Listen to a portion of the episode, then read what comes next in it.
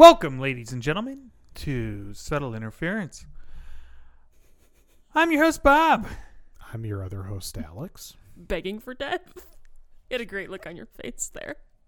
Joining us tonight, special guest, Erica. Say hi. One month. One month, Alex. Until what? Let me guess. Wait. Wait. I'm assuming it's The Witcher, Correct.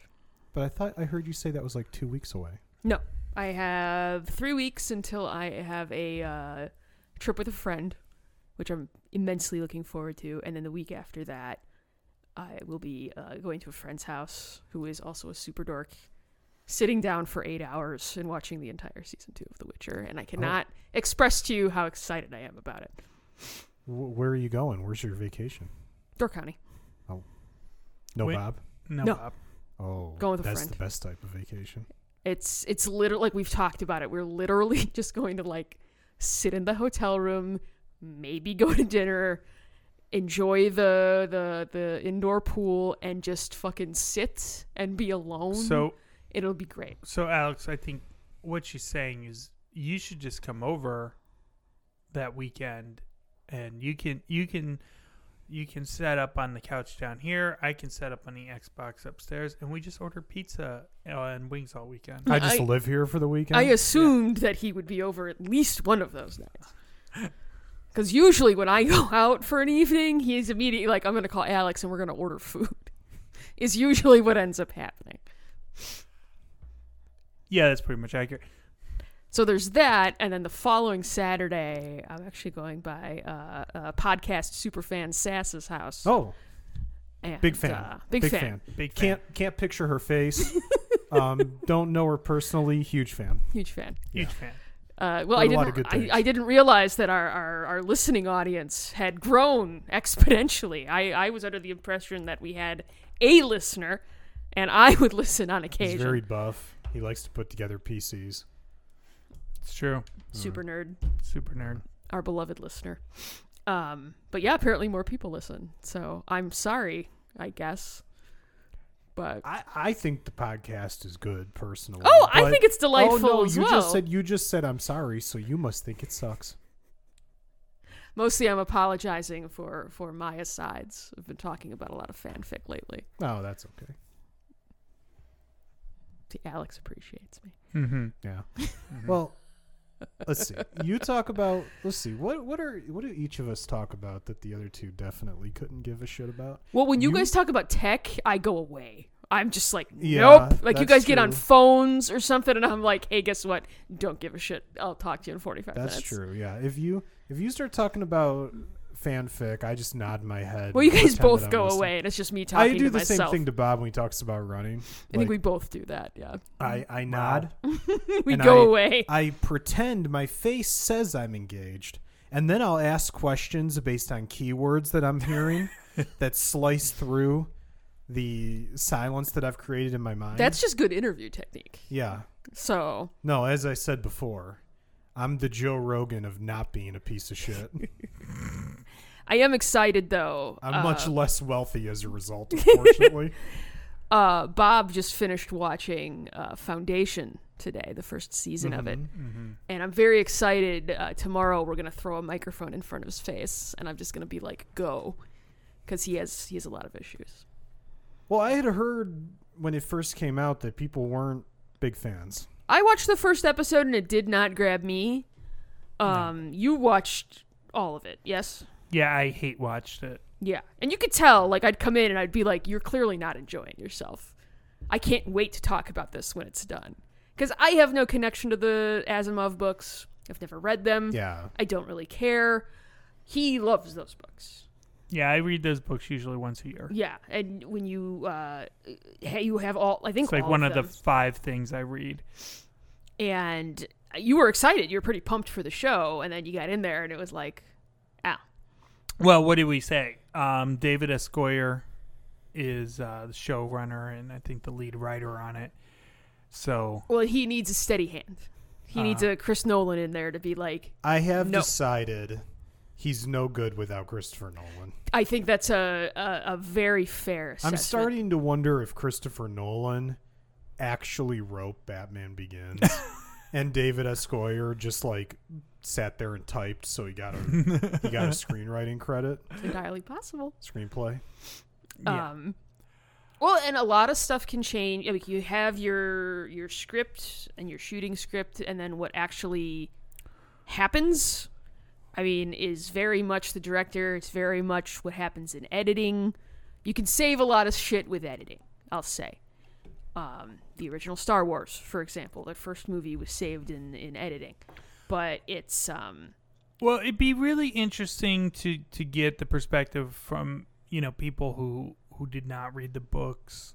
Um, I know the first episode didn't really grab you at all, but And I've popped in here and there, but really the only thing that I've gleaned from the show is that Lee Pace's character is a sociopath, yes, and I've been enjoying that yes, as a as a thread. But yeah. I mean, because there there are things in the show that they've that are good. I think they've got some really good concepts, and Lee Pace is doing a good job as um, Cleon, and uh, but the problem with the show is that it's not foundation.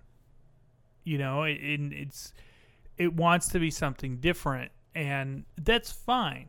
But then don't make don't try to put the foundation tag on it. well, and I think we talked about this a little bit.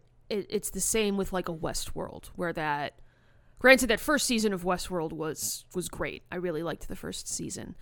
But then it started falling into that trap of like, oh, it's it's smart sci-fi. I don't know if you people can hear the air quotes I'm putting around smart, but where it kind of it doesn't think it's it's it's it's farts smell, and it's like oh they're throwing out concepts and like ideas and plot points where you're like, okay, but I've thought about that for five seconds, and that don't make no sense. Well, and I think part of the problem with adaptation, right, is if you like you look at Asimov who wrote the books, right? Like he was very clearly very passionate about the stories that he was telling. He believed those things. Like he was he was there actually formulating these ideas and you know, of course he had help and editors and all that fun junk, but this was this was something very close to him.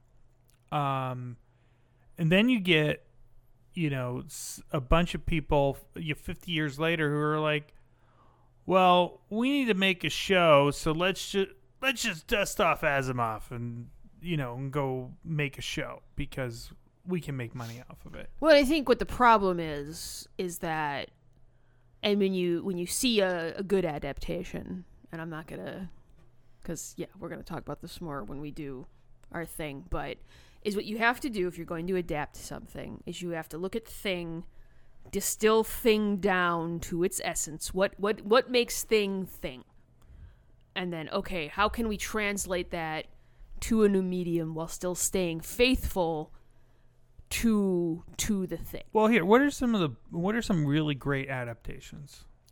I mean, I think The Witcher is a pretty solid adaptation. Witcher. And I have read most of the short stories that the first season is based on, and I do think they've done a good job of translating that to a more modern, not modern because it was written in the 80s, but like they've taken the ideas, they've looked at shit, and they're like, okay, how can we flesh out this? How can we improve it, but still staying? Because it, it, you, it's not a one to one thing. A book to a show, you can't. It's impossible to do it as it is on the page because it's a Mhm. completely different medium. Yep. Well, until you know, I know now we like to joke that Game of Thrones as a TV show doesn't even exist anymore. The first But four seasons are amazing. Until they ran out of material to adapt, it was a good adaptation. they were doing a great job adapting it. yes. Lord of the Rings. The initial movies, yes, initial are a very good adaptation. I always point to 300 as a great adaptation. Um, Jurassic Park yes, is an excellent adaptation. that's one of the the few instances where I will point to and say the movie is better than the book. Personally, I know you really like the book. I think the book Mhm. is kind of dog shit, but um, Wow. Well, no, it's you see it. How am I going to make this work on screen? How can I translate this to make it more interesting and be visually pleasing and just work in that medium? Yeah. I- But you and doing that, but still staying faithful to the core tenets of what this is. Jurassic Park, it's that yeah, life life finds a way, right? It and they keep that and it works. Mm-hmm. Also, the the only thing, and and I know they had to do this for the movie, is uh, Hammond is a huge piece of shit in the books. Well, I think part of that too is what's the, who's the actor that you get because when you Right. when you do bring in unless you're George Lucas and it's just like no, you're gonna do exactly what I tell you. Do not bring any of yourself into the role. Go fuck yourself. The actor comes in and it's like okay, we've got uh, uh it's Richard Attenborough, right? Yeah. And it's like okay, he comes in, maybe he has a take that you didn't necessarily see Mm-hmm. and it's like, oh, okay, well, yeah, let's run with that then. That's I- that'll work better. See, but but what what I appreciated about it is you took, you know, a, an actor took a character and took it in a different direction. You know, but it it, it maintained functionally the, what the original product was. Yes. you know what the problem I have with Foundation is that you are throwing away and I hate this because it's fucking the same word, but you're throwing away the foundation of the series in a lot of ways. And Well, like I said, what it, when you distill Asimov down, what is one of the things that it's like, okay, if this is still going to be foundation, what do we need to keep? right, And the three laws of robotics. This was great. So we watched the episode, comes charging out, and he's he. oh, No, no, no. You watched the episode and you you hadn't had to think about it yet. You had to think, and then you jumped on Reddit and somebody pointed it out, yeah, and then you came storming out. yeah.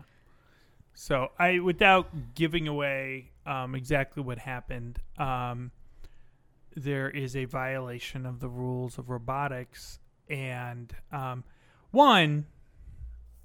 So this bothered me too about it is there's there is a um, and I've inadvertently given it away, but um, there is a there's a plot uh, point in the books But spoilers There's a char- Foundation. Y- yeah, the the show and the books. The books are ancient, but um, in the books, there's a character um called Demerzel, um, who turns out to be a robot that's many thousands of years old.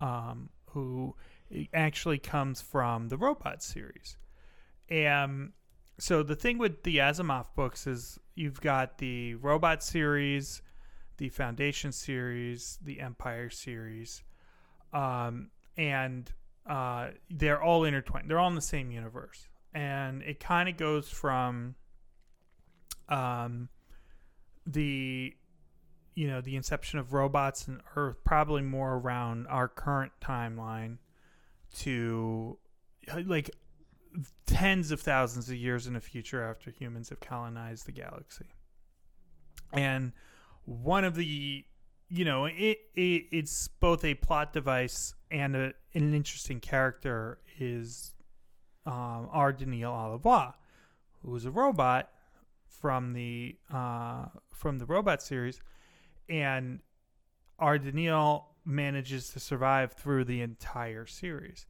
And this is when you find this out in the books, it's like a big deal, and it's this huge revelation. Well, and R. Daniel is important. But then in the show, they just kind of drop that Demerzel is here and that Demerzel's a robot. They don't explain anything about the three laws of robotics, which are hugely critical to the original, you know, the robot books. Because the robot books are actually like detective books. Um, and it deals with like how um, Elijah Baley needs to, uh, you know, solve these crimes, but the robots can't violate the three rules of robotics, and R. Daniel is his co-detective. And it's it's interesting, but the show just is like, yeah, we're taking the concept of robots, but then we're gonna not discuss the three laws of robotics at all. Not even to say like not even a throwaway line like, yeah, we had to reprogram like a couple thousand years ago so she could do whatever we want. So you're just ignoring that. You're ignoring a fundamental property of the show of the books well, and the series. that in and of itself makes it a poor adaptation. That and it's just very. It, it's it's it. It feels like everything you've seen before. Mm-hmm. Like they make Lee Pace into like a he's like a sociopath. It's like the first ten minutes in, it's like, oh, you're this guy, you're evil murderer guy. Okay, I got it. Great, cool. What a fresh take on a. a now he's a very good evil murderer. oh, he's doing good with what he's got, but it's just like I don't care about this at all. Well, it's Lee Pace. He's gonna be good. Yeah. I saw. What was that show you said I need to watch? Halt and Catch Fire. That's right. Yeah, you should both watch that. It's excellent. I think it's on Netflix. Yeah, I put it on your list. Oh, so it's it's sitting proudly next to Great British Bake Off and so The Witcher. So I would love to hear, um, you know, non-book readers' opinions of it and, and what you think. Uh, it it did not work for me. I probably will not watch season two. Um, Uh, Did it get renewed? I think so. Um, and there was just some shit that happened in that final episode, Erica. Don't make much sense. Save it, because we're gonna chat. We're gonna have another chat, we're gonna deep dive. I can feel Alex doesn't want to talk about this anymore, so we're gonna we're gonna move on. What if does talking about- Alex want to talk about? Well, you guys brought up Westworld, and it's interesting because yeah, the first season of Westworld was very good, if I remember. I thought it was good. I enjoyed it very much so. Um, but I do seem to recall, for me anyway, I felt in the second and because I think there's only been three seasons, right? Only been three seasons. Yeah, I, I felt in the second and third season, it was strange because I remember enjoying everything with um, I can't remember the actor's name, the black guy Jeffrey Jeffrey Wright. Jeffrey Wright. I remember enjoying everything with his character, and I remember generally enjoying most things with the Man in Black, because the show had been kind of been split up into like four storylines. You know, there would be Jeffrey Wright's character, whose Mhm. name I can't recall. I don't remember it The either. Man Bernard. Bernard. Thank you. The Man in Black, uh, who was Evan, Yvonne, whatever, Rachel Wood's Never character. Rachel Wood. I don't remember. Dolores. Dolores. Dolores, and whoever Talia Newton was playing. Um, Maeve. Maeve. Yeah. So I just remember not enjoying really anything with Dolores and Maeve in seasons two and three, especially three. Like everything Dolores was just Three horrible. was just like, what are we even doing, guys? Three, three was like we're gonna bring in what's his face from Breaking. We're gonna bring in Bad. Breaking Breaking Bad, and That'll save the show. I thought he did a good job with what he was given, but it was just kind of like this is so far removed from what we were doing. It's it's just If Yeah. I was him, I would never leave that house in Idaho. It's a nice house. It's a nice house. I find him. I think once you're so identified with one character, you almost become distracting in other That's things. fair. I think that's fair. That's fair. I think uh, part of that is his voice is extremely distinctive, yes, and um, and it's a shame because he's a really good actor. He was amazing at Breaking Bad. so like he's never gonna. I mean, if for his voice alone, You will always be Jesse. You will always be Jesse, and you're going to be a little bit more limited in the roles that people will give you. And it's a it's a blessing and a curse, right? Because it's a highly successful show. I'm sure he made a very good amount of money off of it. But yeah, I do kind of always identify him with that role and that character. Sort of like how I think most people just always think Jennifer Aniston is Rachel. Yeah. You know, and she pretty much kind of is the same person in most Yeah. things. There's a few actors like that, like oh, who was the one? There was someone I was thinking of the other day. Oh, uh, who's playing? Who's in the movie Red Notice with The Rock? Ryan Reynolds. Ryan Reynolds. He just plays the same character. Ryan Reynolds is the same exact character in every single movie he's in. Correct. And I, I haven't seen Red Notice. I heard it's nothing special. We flipped it on like right before dinner the other day, and then we didn't turn it back on because the preview on Netflix was like Jurassic Park related and made us chuckle. So we were like, all right, we'll give it a try. But I heard that was the only good part. okay, I just, So we're just not gonna bother then. I don't think so. Okay. for me, I just feel, and believe me, I'd love to hear I'm wrong. I feel Ryan Reynolds kind of always plays this aloof, goofy, No, no, yeah. like he's always the same guy. Yeah, definitely. And, And- I, I enjoy the man. Fun to look at, great as Deadpool, but no, yeah, he's the it's the same dude in And- every goddamn and, and movie. his co-star in that movie, The Rock, pretty much The Rock is just The Rock. always The Rock. You were watching, was it Jungle Cruise? Oh, geez. I came in after D and D last weekend, I think it was, and I was just like, "Really, we've got this on?" And we're watching, and I'm just like, "Wow, Disney just doesn't do sets anymore, huh?" They've just got those poor actors on like green screen, and it's like, "Yeah, there's some tennis balls to hit your cues, and go ahead, Godspeed." Well, and it's so obvious too.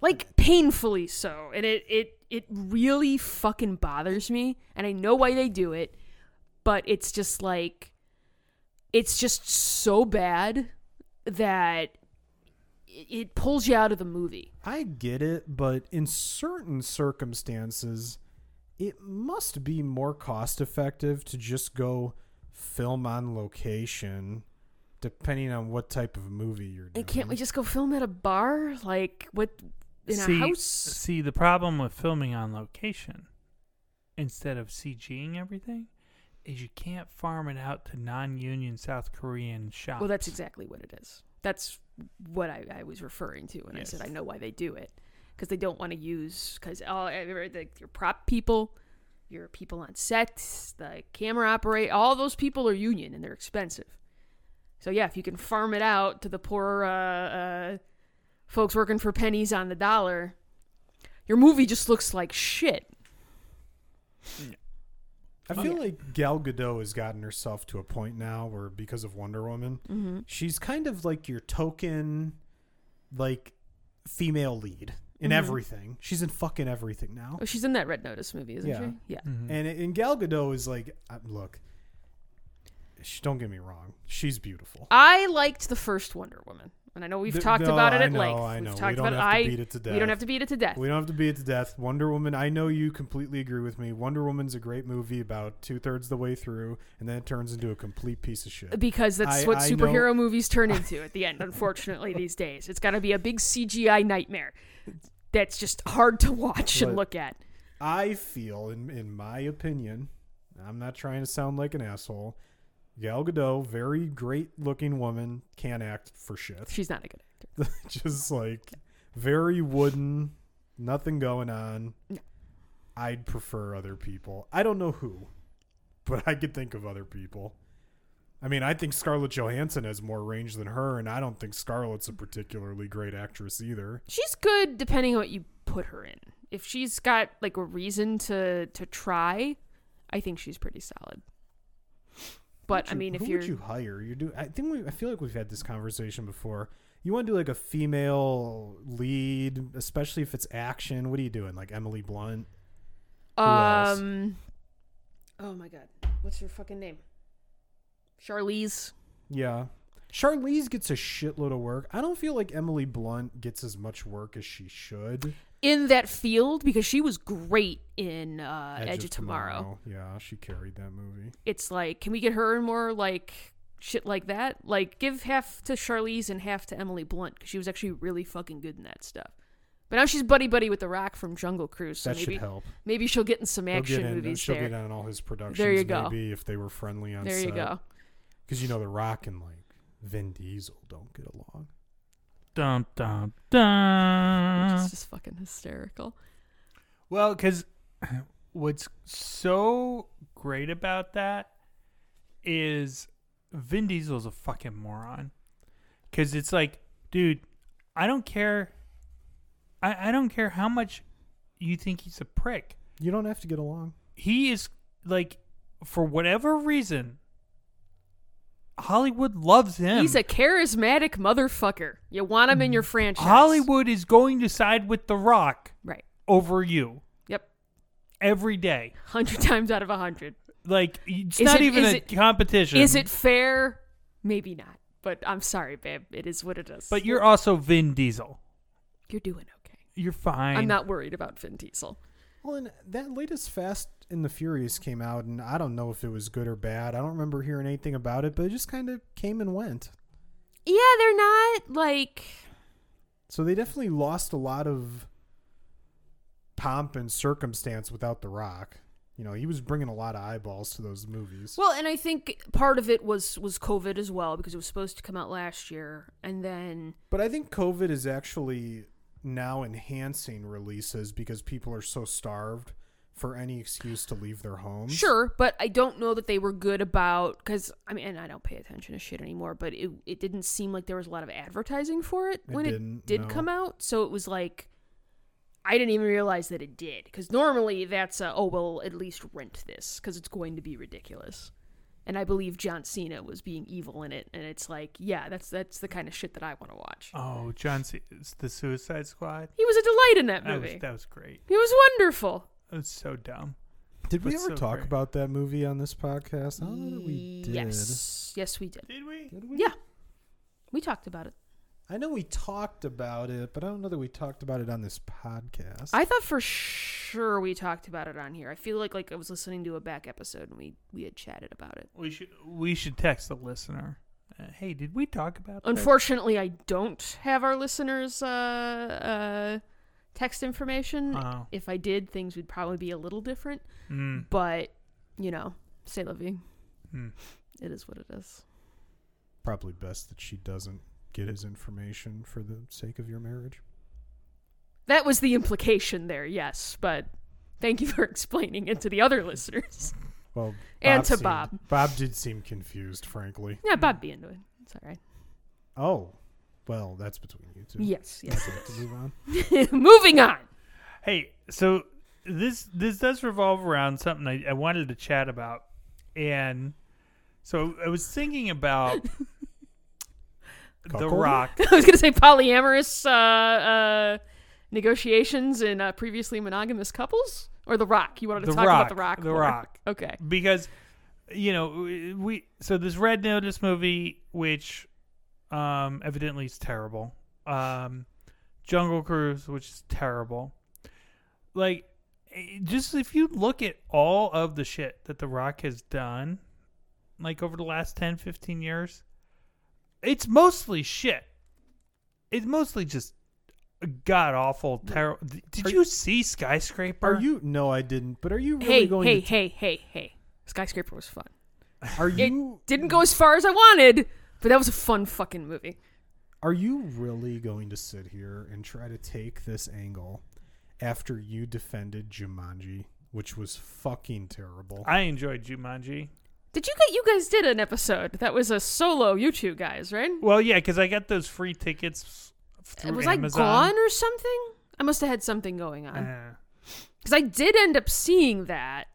Like a friend of mine wanted to go see it for her birthday because she wanted to stare at the rock for like two hours, and I was like, I can get behind that, sure. And I thought it was it wasn't offensive. no, it wasn't like really, really bad. I just found it boring. It was fine. I had I had fun with it, but I mean, there's a lot of. Would I ever watch it again? No, but Well, there's lots of movies that I'm like, okay, I enjoyed that, but I'm not. but I'm not what going I think. It, what I think is funny though is so you've got The Rock who's trying to like who's got this giant catalog of movies now, and like he he jumps on so many projects, they're all terrible, with some few exceptions in there. Um, Trying to reboot the Scorpion King. yes, and that seems like a waste of time. and I'm just thinking about it like it, it almost feels like he's trying to build like an action hero catalog like Arnold, but just is not nearly as good as Arnold. well, I mean, it's not But that's that what the- the, that's what those guys do, though. It's like you're in those movies, and it's like, yeah, you just make shitloads of them. yeah, And I get it. You know, he's printing money. Like he's he probably makes more in like two, three movies than Arnold made in his whole career, just because payouts are so much higher now. yeah. Not For that sure. Arnold did poorly. I mean, I'm sure he's filthy no, rich. Arnold's but- doing fine. I'm not. I'm not worried yeah, about Arnold. But But did Arnold ever get like? Did he move into that sort of like? Because The Rock is a producer on like everything he's in. I don't know if Arnold ever did that. I don't know. maybe later in Wow. his life, but because that's where the cash But is. but does The Rock have a commando? I'm scrolling through the catalog in No. my head, and I don't think he does. No, I mean, I enjoy some of the stuff, especially earlier on. Like I enjoyed the rundown. Walking Tall was Walking Tall fun. was okay. Um, when they did the standalone Scorpion King movie, independent of the Mummy, because they did have just like a this is a, he's not evil in it. It's just The Rock. Like we saw it in the theater together. I think it was fine. You I know? felt like there were certain movies that I personally think more care should have been taken to make sure they were really good, like Hobbs and Shaw. Uh, Hobbs and Shaw to me was very like mediocre to average range, like nothing, nothing special. Would never want to watch it again. It wasn't what I wanted it was a little bored watching it the first time and i you know and i think maybe that's my fault because i had high expectations because i'm thinking the rock jason statham buddy comedy action movie you know like this should be easy This, should be, This shouldn't be. Difficult. this should be really easy and i felt like instead of like the 8 out of 10 movie we should have had it was like a 5 out of 10 and that's probably being generous like it was nothing I and- remember enjoying it, like walking out of it, and then it was one of those you give it a think and you sit with it for a while, and you're like, yeah, that's not something I'm ever gonna go back and watch again. And I just, to me, that felt like okay, this is your chance to establish an offshoot franchise that you can come back to two, three times, Right. and just make an assload of money and turn it into a huge thing. And on its own, too. I mean, I'm sure. Look, I don't even. I'm not gonna. We don't need to look it up because it doesn't matter. There probably will be a Hobbs and Shaw too, There is. but the first one didn't justify a sequel. I don't think any movies these days do though. It's like either it's already planned out with a franchise thing in mind, which is literally any tentpole movie that comes out anymore. Um it's all what's the franchise potential for this? Cuz everything is a big big budget release. You don't have those mid-range releases anymore.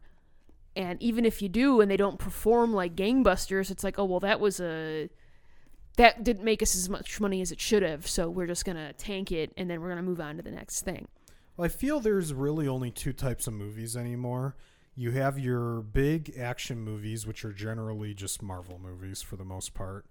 And then you have your Oscar bait, low budget. Oh, Even I'm those aren't making that low my- budget I'm anymore. making my art house movie, But sometimes or it, it's those, and then you've got fucking Steven Spielberg is making goddamn uh, uh, an adaptation of West Side Story. Like the whole point of that is to win awards. Like that's Yeah. the only reason for that movie to exist. I thought it was gonna be Martin Scorsese. who Doesn't, doesn't Spielberg have enough awards? can never have enough awards. This is always the funny thing to me. I'm just gonna spin this right in. Sure. Something else. It's like I find it wacky, and maybe this is because I'm not out of my fucking mind, like I'm surely am in, in many ways. I'll just cut you off, Erica. Oh no, no, no! I, wasn't gonna say I anything. certainly am crazy in many ways, but the one thing I never understand is the pure greed that grips so many people's hearts. Like the deep need to always have more, you know? I and- don't and- understand it at And all. usually it's more money is what they always need more of. And it might be because more money means more power, whatever the reasoning is. But I just feel like if I had, say, $20 million in the bank, why would I ever fucking do anything ever again? You know? What, don't what know. at that point, how do you even motivate yourself to, like, do anything? 'Cause you could just live off the interest and have endless money. You don't even need to. You don't need to invest it. I guess You it's it's it's once you have that kind of money, you can do what you want to do, and you don't have to worry, which is nice. Um, But I it always feels like the people who start making that type of money, they always need more. You know, like I need. Oh, I have twenty million, so now I need thirty million. but then you're around now I need people who ha- 100 you're, you're around people who also have money, and it's like a competition. Now you're But- poor. But but Alex, it's all in unrealized gains. It's not actual liquid cash. I'm talking about actual liquid cash. I I I'm I'm with you. Like if I had, I I figured it out. It would be about thirty five million dollars I would need. If I had thirty five million dollars. That's all. Well, no, and I did I did some math on this because thirty-five million dollars. Because here's what you got to remember: if you have if you have enough money that you can go and just do whatever you want, you're going to spend a lot more money than you think because you're probably going to be traveling a lot more, and traveling is expensive. So while it does seem like yeah, you should be able to live just fine on three hundred thousand dollars a year chances are you're going to be spending a lot more than that. You're going to buy a bigger. You're, you don't need to buy a super mansion, but you are going to buy a bigger house. Are you though? You will. Are you though? But see, that's my point. I wouldn't need to. I don't need a giant home, especially if you're living by yourself or something. Like, what do you What do you need fifty five rooms for or something? Well, that's what I'm saying. Like the house we're in now, there's three of us. I don't want a bigger house. I have a hard time cleaning this place. I mean, but if you had the money, I would want like a house that's got a, a bigger yard and a nice pool, a full detached garage. Like there are things on my wish list still, and I I really like this house. This is a great house. There are things that we left off the wish list, and that's just a compromise you have to make as a normal human being who's not ultra wealthy, right? Like, and that's fine. I'm very happy with this house. Um, You've said that a number of times. I know. Hmm. Shut up, Alex. I was like, I am doing a hypothetical scenario. Let me get my dream home. We're moving. But you know, or, or like for for us, I would probably want to buy uh something in Park City or Salt Lake, you know, and and have a winter destination. And so so no, I like I I think so I figured out that about 35 million would be what I would need in the bank to be able to do what I want to do, still make uh you know more than enough off of interest and then to be able to have not to genuinely not be able to worry about it. But then I also know me. I'm going to want to do something. And so I would want to do like what I've always dreamed of doing is like opening up a camp. Like buying a lake and property around a lake and opening a camp. Like that's something I would love to do. And that's what I would do if I had enough money to be able to do what I wanted. That's very nice.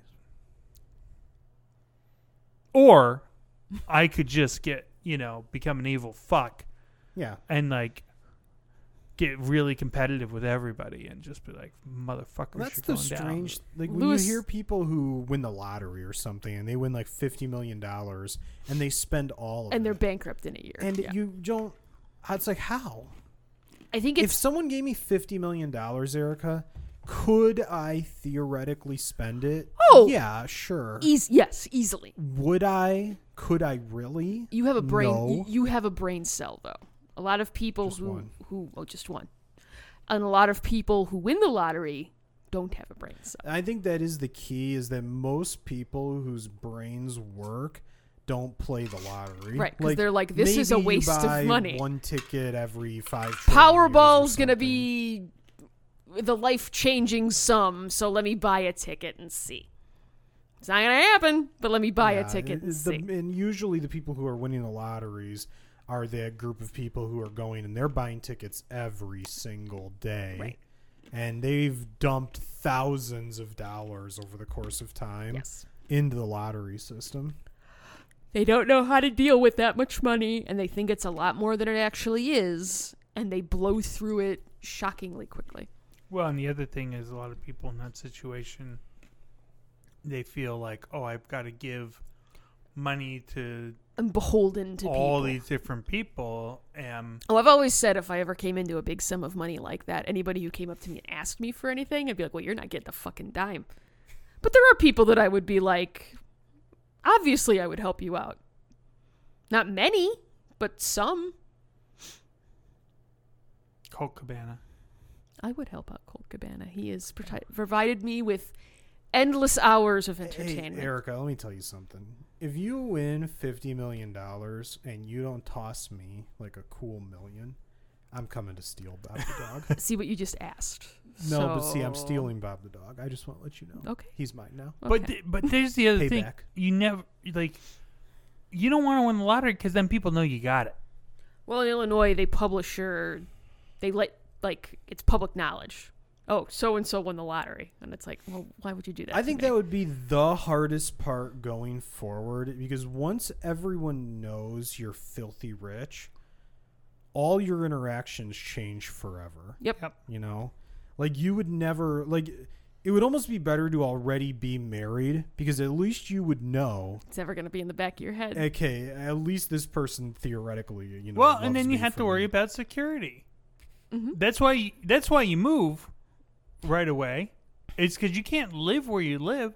Like there are so many stories of Right. people who have won the lottery and then who have been the victim Straight up murdered, of right? murder or you know Horrible shit. kidnapping and stuff like that. Yeah, you don't want people to know you got that kind of money. Yeah, you like maybe you need to move to another town or another state and change your identity or something.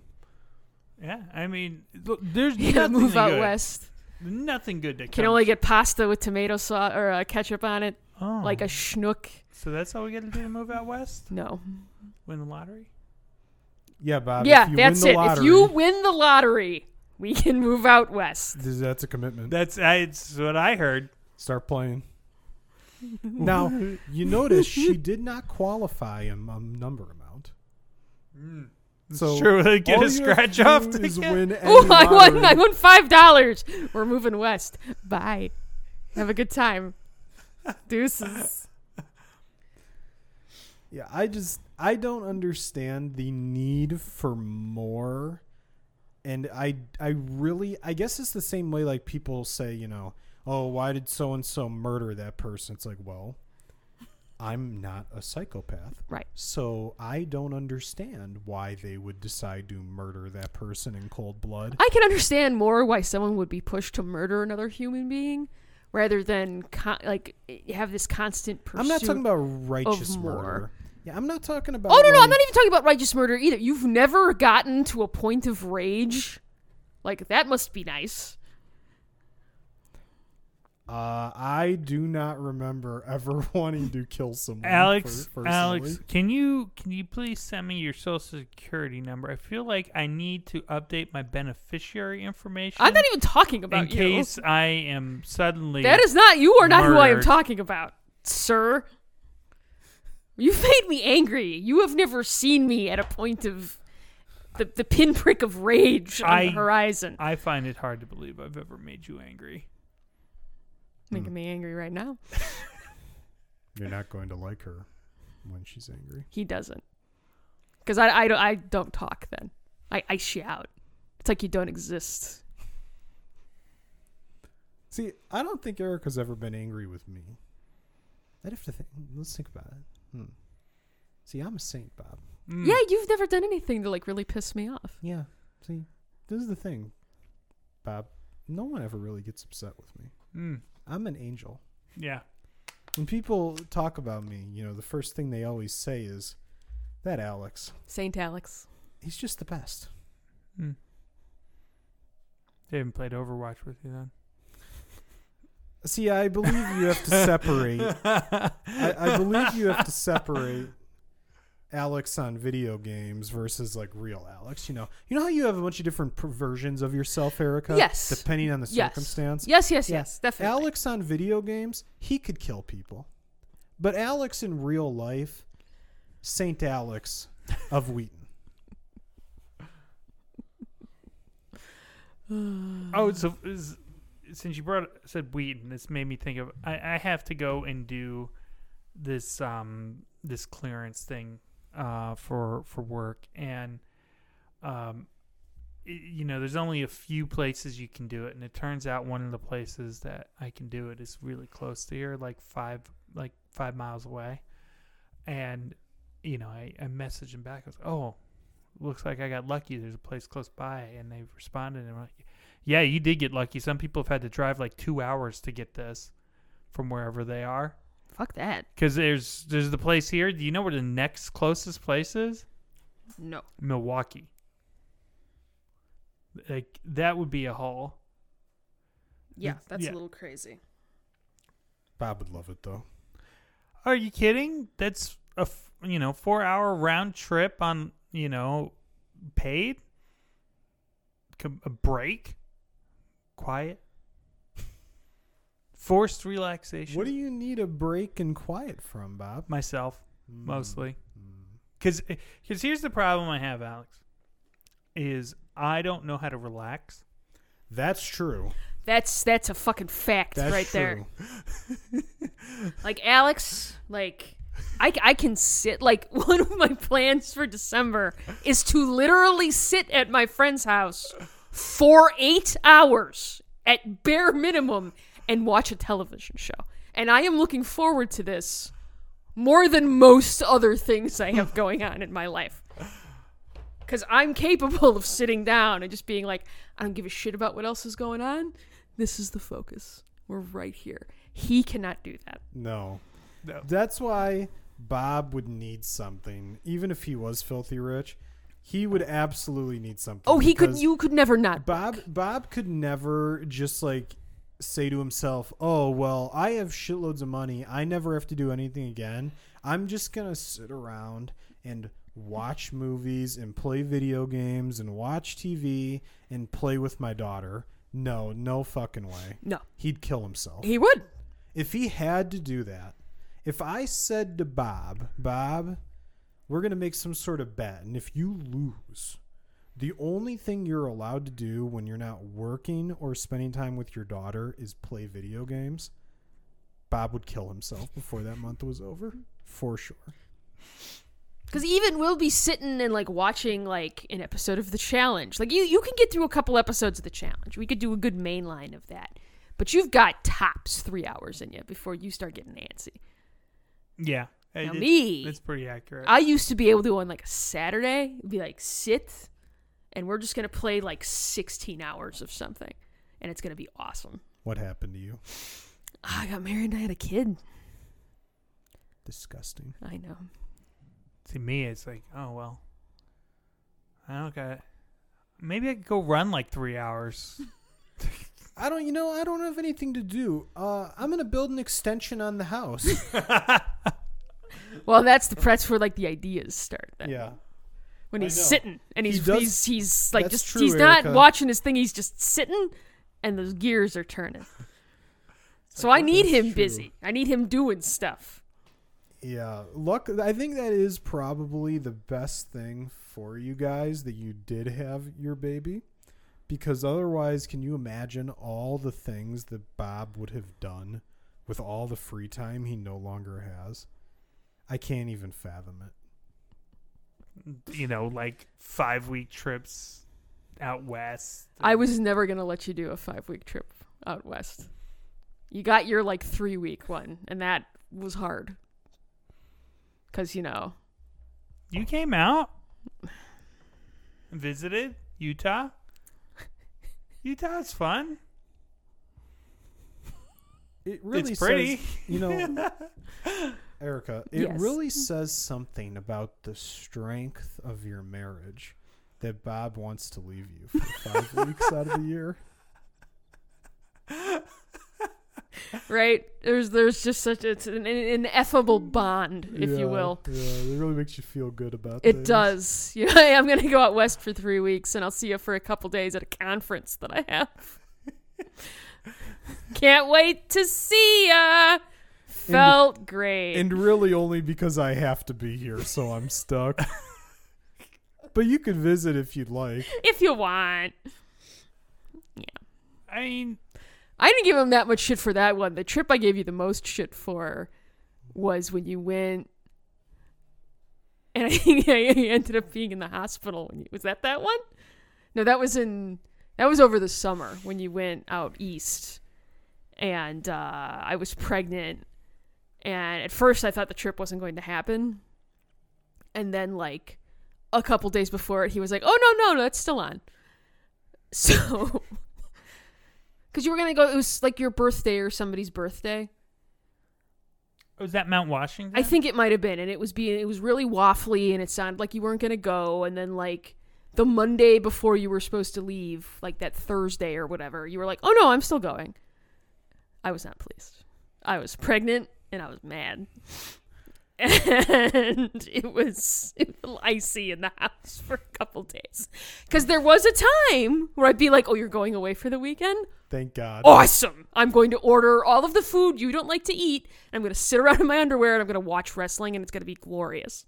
But then I got pregnant Yeah, things change. and I got clingy. Mm. Yeah. I- well, that was a fun trip because I had a plane ticket into Philadelphia, and then I had a plane ticket out of Burlington, Vermont. I had no like firm plans on how to get between those two points in order to get home. It was an adventure. That's what you like, though.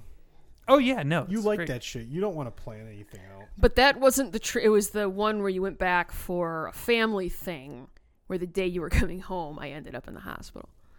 Yeah, yeah, that was fun. Yeah. was And then so yeah, I get the call. You're at the hospital, and I'm stuck in dead stop traffic on the northeast extension of the Pennsylvania Turnpike.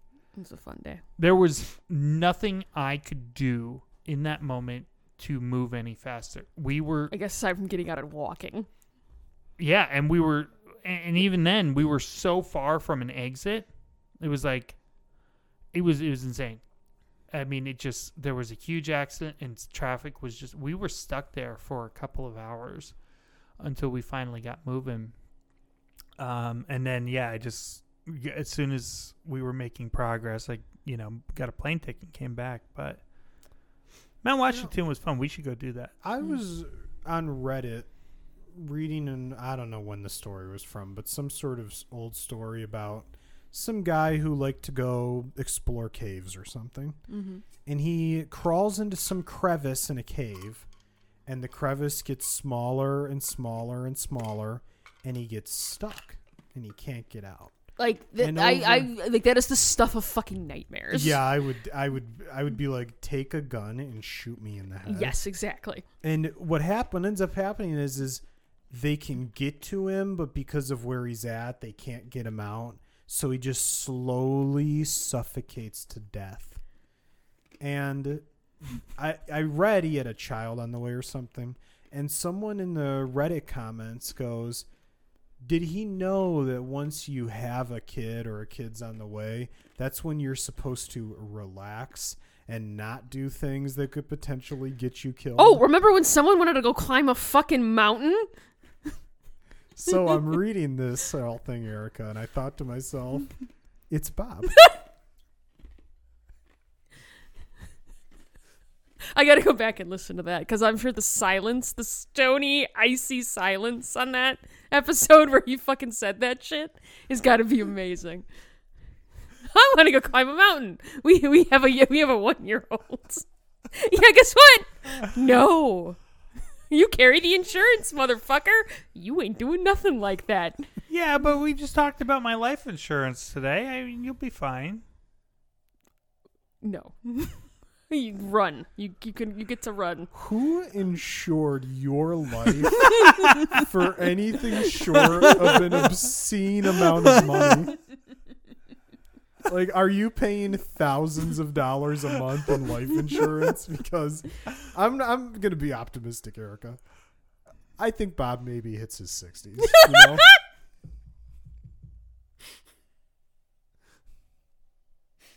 It's longer than I thought. yeah, Bob was thinking he'd be dead by thirty-five. He already, him and his dad, it's like their their fucking grandfather been dying since he was forty. oh no, no! Hey, hey, hey! Wait, wait, wait! Yes. No, I, I'm not dying. Like we we've maintained this entire time, I am a young, virile stud. Got But, through it without laughing that time. but but I, you know, it's just gonna be one day. I'm just gonna be like walking along and just, you know, it's just how it happens. you're healthy now, though. it doesn't matter. I mean, listen, listen. I firmly believe I will not make retirement. I really genuinely believe that. It's okay. I have a plan in place. A plan? You do. Yeah, What's I the do. plan? Can we hear about? I'm hoping one of my other uh, uh, girlfriend's husbands also dies, and then we're Oh. just going to move into a uh, uh, uh, apartment together and have a Golden Girls esque situation. I see. I see. That That's is- a pretty good idea. That is my plan. it's not bad. Thank you. It's not bad. Thank you. I mean, with the insurance money from this obscenely expensive life insurance plan, that I can get I can get a must nice place have. in the city. It'll be nice. It'll be nice. Do you want to live in the city? I you know if I was single and without child still, I wouldn't mind a condo in the city. But now, no. No. Now you go you're okay. So Bob's dead. Bob is dead. Yeah, yes. Bob's dead. Bob is dead. Bob's dead. Bob's dead. He's dead. At that point, when you start to then date again, I mean, No, maybe no, I'm just not. let's just say you were. Okay. You Let's- start to okay, date again, go Erica. ahead. Go ahead. Fine. In your scenario, sure. Yes. I'm dating again. And you meet a man and he's like, "Hey, wow, we really hit it off. You have a lot of common interests." He also enjoys Henry Cavill's chiseled physique.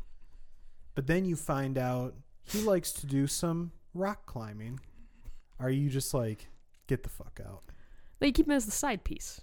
Oh, I see. To like the more whatever, more conservative person. No, no. I think at that point, it's like I don't want you don't want anything. Like relationships are exhausting. You had the one; it's been great. Something That's happens true. to him. Wow. Okay, great. It has been. I'm having a good time. Are you not? Exhausting, I believe was the word. She you used. are. It is exhausting. Relationships are exhausting. Exhausting. And so, say you get to you know sixty, whatever, or what's retirement age? Sixty-five. Okay, so say you don't make 65. Say it's 64, like it's the day before your 65th birthday. You're That would be 64. funny. That would be hilarious. I'm 65. I no, I don't know. Exhausting. I don't want to deal with that. So If just he dies, it'll be like the the Eric method. You just have a stable of people that you see on occasion that you enjoy, that you have some fun with. if a sniper bullet randomly hits him on 64 years, 364 days, Sniper bullet. I'm what I be like in this away. what I like in this scenario is that perhaps you had you had made an enemy at some point in the in the past. and they waited until Erica- the day you would have joy. Except, of course, we know Bob is never actually going to retire, Exactly. and that's what he means. Oh, I figured it out. Bob's planning on living forever. Mm. He's just never going to retire. He doesn't have to. He's not going to reach retirement and then die because he's never going to retire. Well, we'll because see. He'd be too fucking bored. If Yeah, yeah. Bob, Bob, if you suddenly had forty hours a week free that weren't there before, let's be frank, you'd kill yourself. I hey, I would be able to focus on my career as an endurance athlete. Jesus fucking Christ. That's true. But no, seriously, if something point. happened to me in like our fifties or something and I dropped dead, you would want to go out and have another relationship?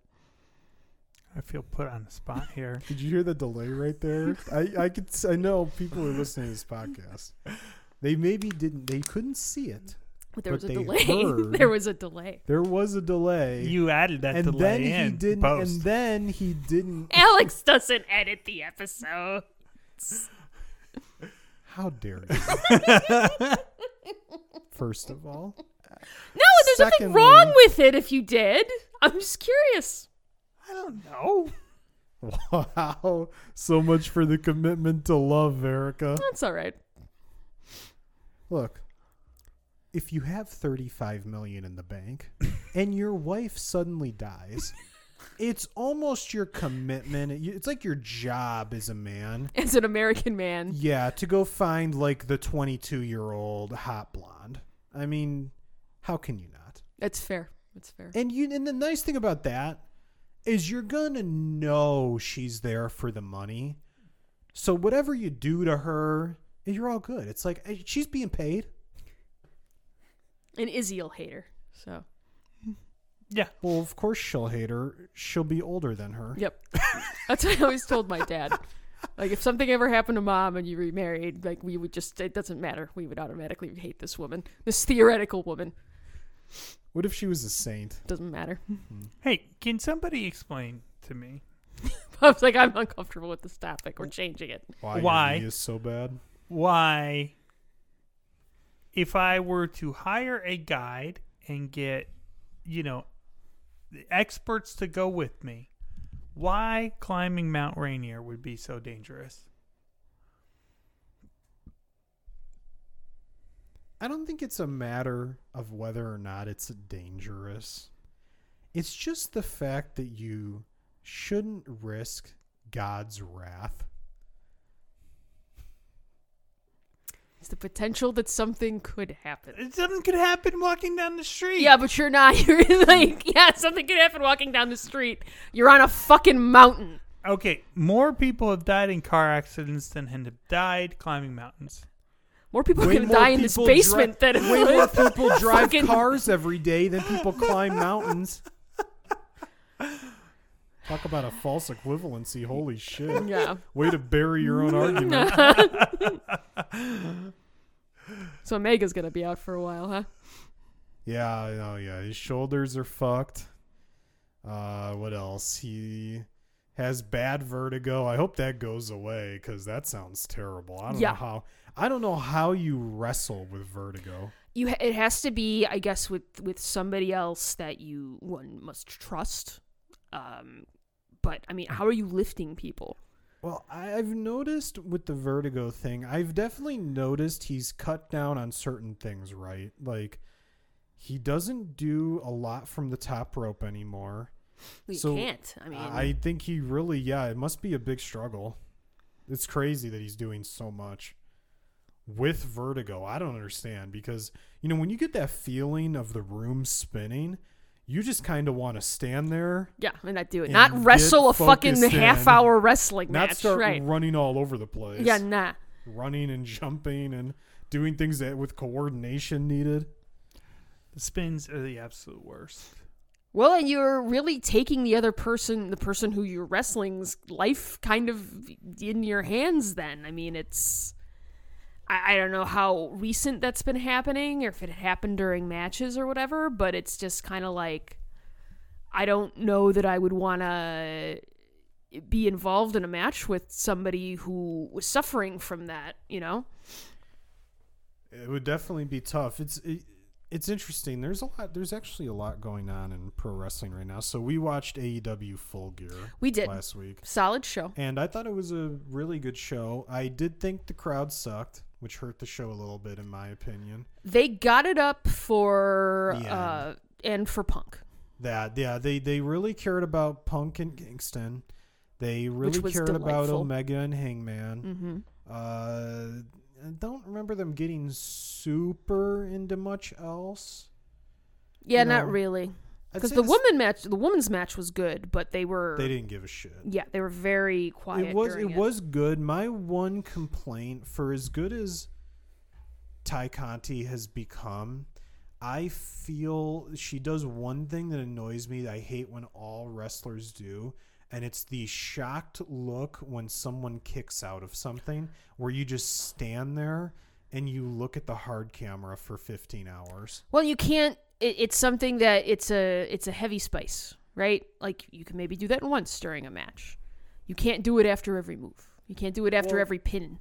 And if you're gonna have that look on your face, at least while you're surprised, start transitioning into something else. Right. Don't sit there and yeah, it, it breaks the believability of the of the match.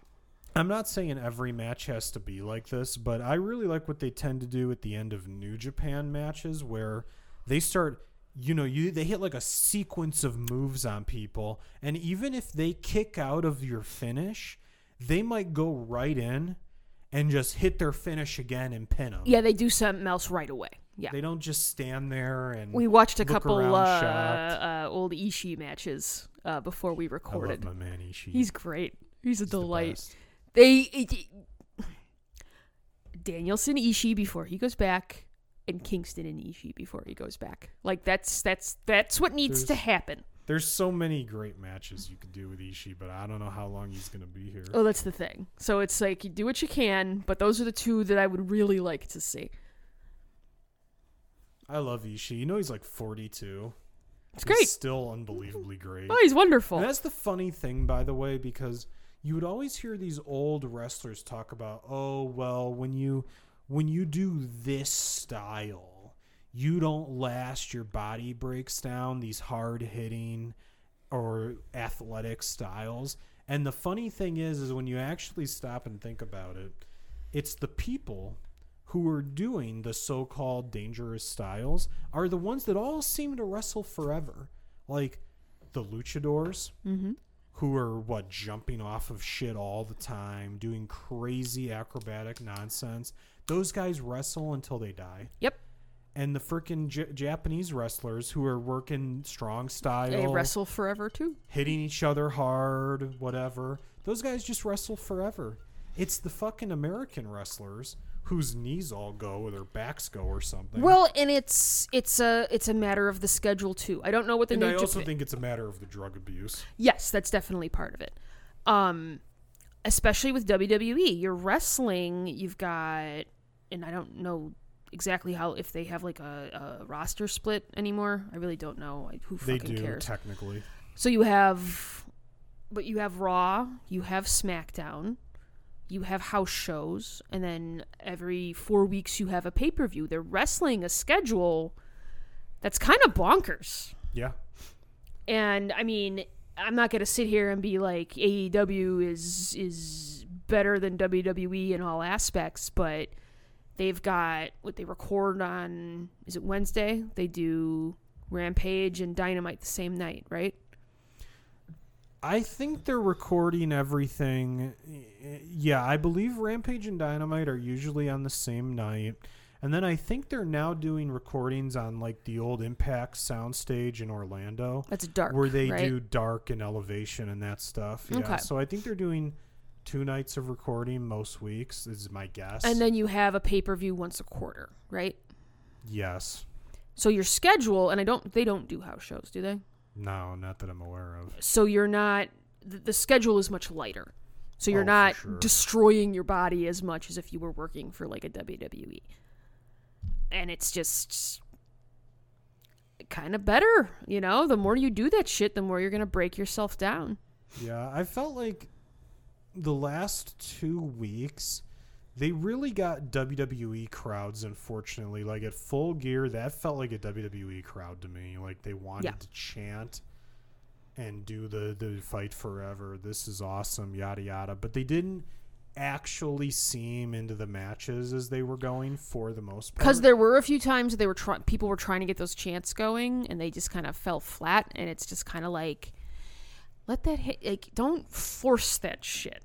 Yeah, and then in at Dynamite on Wednesday, that felt like that felt like a WWE crowd too that didn't really care that much. Even when Hangman came out, it was like I was watching, thinking, "This is your hometown," and these people like they're into it, but they're not as crazy as they should be for this moment. You know, so luckily for them, I'm pretty sure this week's Dynamite is here in Chicago. Yeah, yeah, they're here, and this is like their home away they're gonna home. get they're gonna get a good crowd here at least. Well, and there are some places where you're just not going to get a good crowd. yeah, Chicago, you're usually going to get a pretty good crowd. Philly, New the York. tri-state area, um, California, sometimes. Um, depending on where you're at down in Mexico, but like we talked about this before, they do have certain wrestlers that it's like, you know, they're this is their spot, and we're gonna you know, highlight them while we're down there. Not like WWE when you go to your hometown and you get fucking embarrassed. humiliated. How do you? I- I know we talk about this every time, but like, I, how do you watch it? I don't understand how people still watch it. Um, you you still watch it because that's just the pattern you're in. I guess. You watch no matter what, and that, and they're down to you know they're down to their baseline core basically, which is like what like one to one point five million people, Something like on the that. week. Like that's their that's their core Right, audience. that's the all they have left. There's those people are going to watch no matter what because Right. Jesus Christ, if you haven't stopped watching yet, you'll watch fucking anything. Yeah, yeah. Well, and I hope that the AEW uh, uh, they continue to kind of, you know, grow the audience. It's not going to happen overnight. You do need to kind of court people back. Um, but like I said, most of what I've seen so far, I've enjoyed. Well, it's tough because you you had WWE drive so many people off, millions and millions of people that you've driven off seemingly forever. And you know, not only does AEW have to get the word out there, but then you have to make it feel cool. You have to make it feel in, and that's hard. It is, especially when you've had so many years of it being like, oh, it's wrestling. Yeah. Especially, at least in the uh, the mainstream area. I don't know. I always felt, and I mean, I'm a dork, but whenever I was like, oh, I'm going to an indie wrestling show, it's kind of there was it there, was something else. there was definitely like a stretch of time when you know the general public became much more aware that wrestling is scripted that it was suddenly very kind of stigmatized um, in the general in the general public. But i think as time has gone on and uh, especially with like aew now um, that you know they're not they don't come out on stage every week and we're like this is fake but you know they're they're they're also not and, and They're, not trying to pretend it's they're- real. right No. and they're you know they ex- and it, a, a lot of the wrestlers will go on podcasts and they'll talk about business a little bit But it's it's also treated though not as it's treated as wrestling. But- It's, and, and, and it's kind of where I'm getting to is it's like we are now accepting that this is not a sport, that this is that this is that this is an art form, this is entertainment, and it's a very specific kind of entertainment, and let's appreciate it for what it is, well, celebrate it for what it is, right? And and that And not try and act like it's something. and else. so I feel like people, you know, whereas I people would you talk to people about wrestling in you know the early aughts, mid aughts, and if they weren't a wrestling fan, they kind of sneer at you. They're like, "Oh, you're into wrestling? That's cool." You know, it, it's much more accepted. It's not looked down upon nearly as much as it was. Mhm. You know who's not into wrestling, Erica? Who? Bob. I know. Yeah. I know. It's okay. Real piece very of shit. very select things I'll get into. Like I You do don't have you I don't do even have like you don't even like tag team wrestling anymore.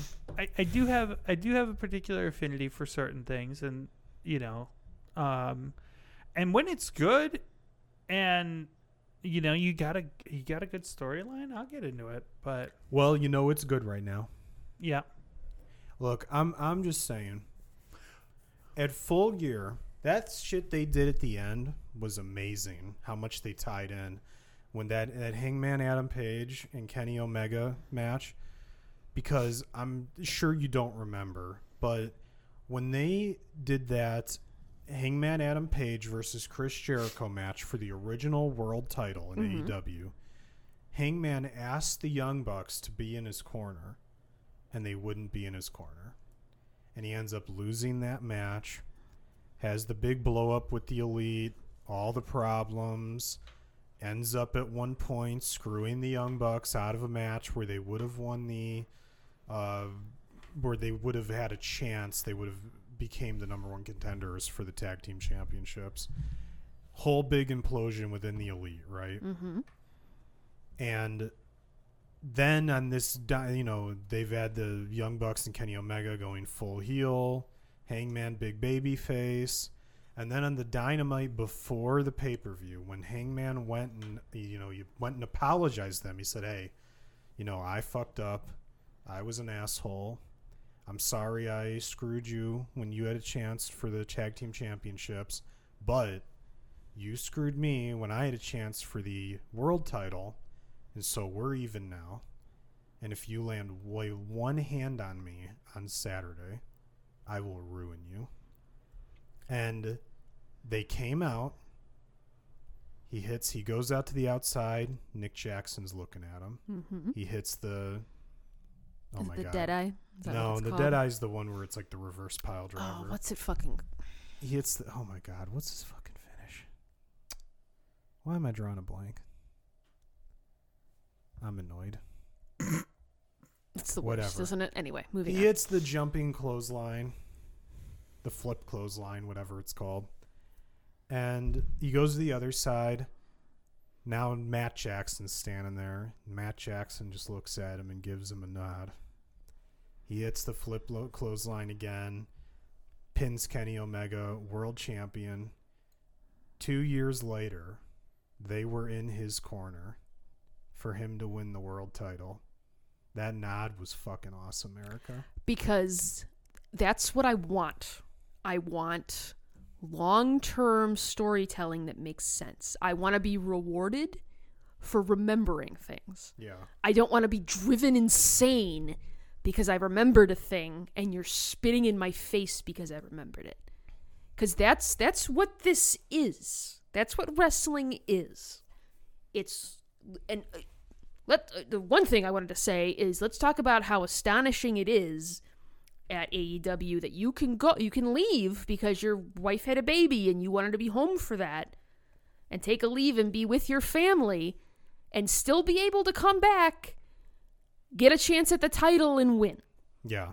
if you were in another company one you would you would have been laughed in your face if you asked for that they would have fired you. and you would have been done likely. you would have been done They would have buried you so hard. you would have been done. So that in and of itself is astonishing. But it's it's that's what I want. I want to be rewarded for remembering, hey, that this it's storytelling. It's a story that they are it's a, you're conveying a story Well, through wrestling. And this is the best part is one, you know, we now know Omega has a ton of problems. Is he pushed through to make sure he got this this story to where he wanted to be before he's going to take this time off. Mm-hmm. Push through with all his injuries. And two, the story's not over no. because where you still have to get to down the line you would think at some point is the reforming of the elite Yes. Correct. you know because i think what's likely to happen eventually is that adam cole kind of turns on the bucks maybe he goes with bobby fish or maybe kyle o'reilly comes in and maybe they unofficially reform undisputed era mm-hmm. and now the young bucks kenny's off he's hurt now they need help who do you turn to your friend the hang your friend the hangman Right. right? And so it's like they've got places they can go still, and I'm Mhm. sure they're going to. So the story's really only partially over. Right. You still have places that you can logical places that you can go with this. Yeah, and it's it's not it, it's it's kind of gonna be like that thing where after uh, you know, and it was WWE, so it wasn't what you would hope it would be. But you know, it was kind of like when the Shield got back together, right? After being broken up for so long because Seth stabbed him in the back. Mm-hmm. and they eventually got to they built it up they got them come back together and when the elite gets back together as baby faces people are going to go fucking crazy Oh yeah. Well, that's what I like about AEW too. Is it's like we all love Kenny Omega. Kenny Omega is an amazing wrestler, but he's he's the heel now, so we boo him because Yeah. he's the heel. There's a buy-in to the rules of the universe that I appreciate with AEW.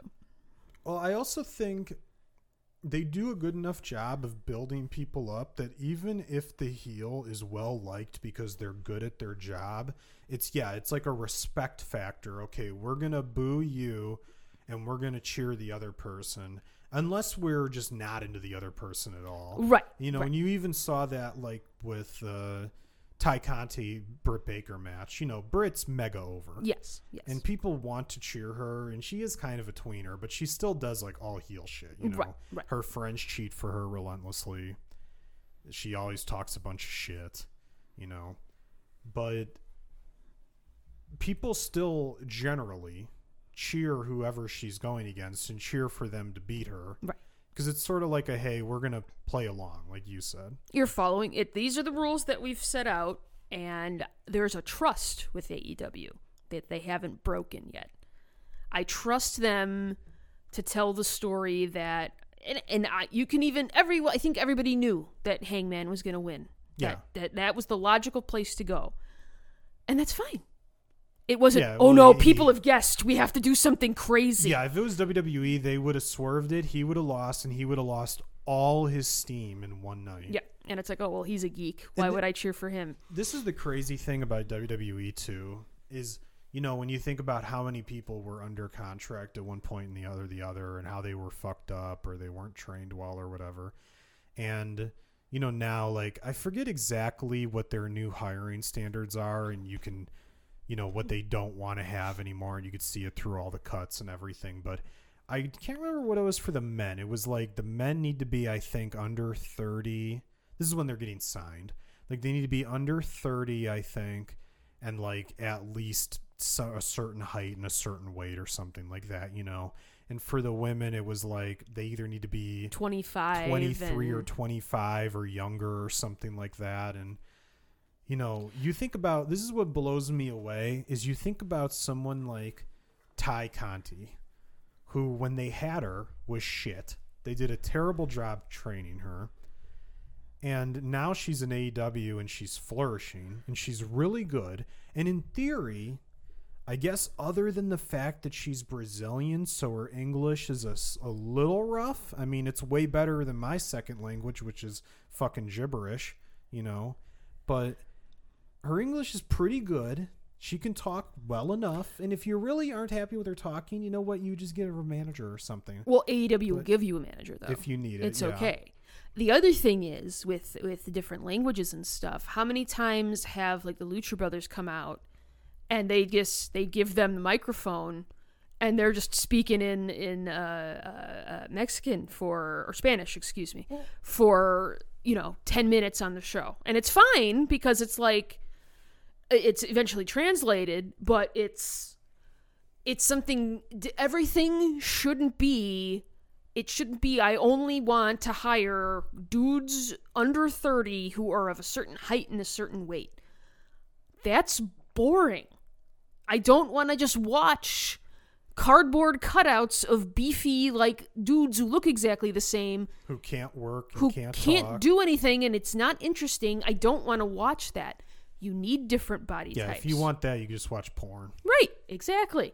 You you like, uh, you need a an Ishii. You need a, a fucking uh, uh, Kenny Omega. You need the Lucha Bros. It it needs to all be different shit so that your show is not soggy white bread on a sad fucking napkin. You need a Jungle Boy.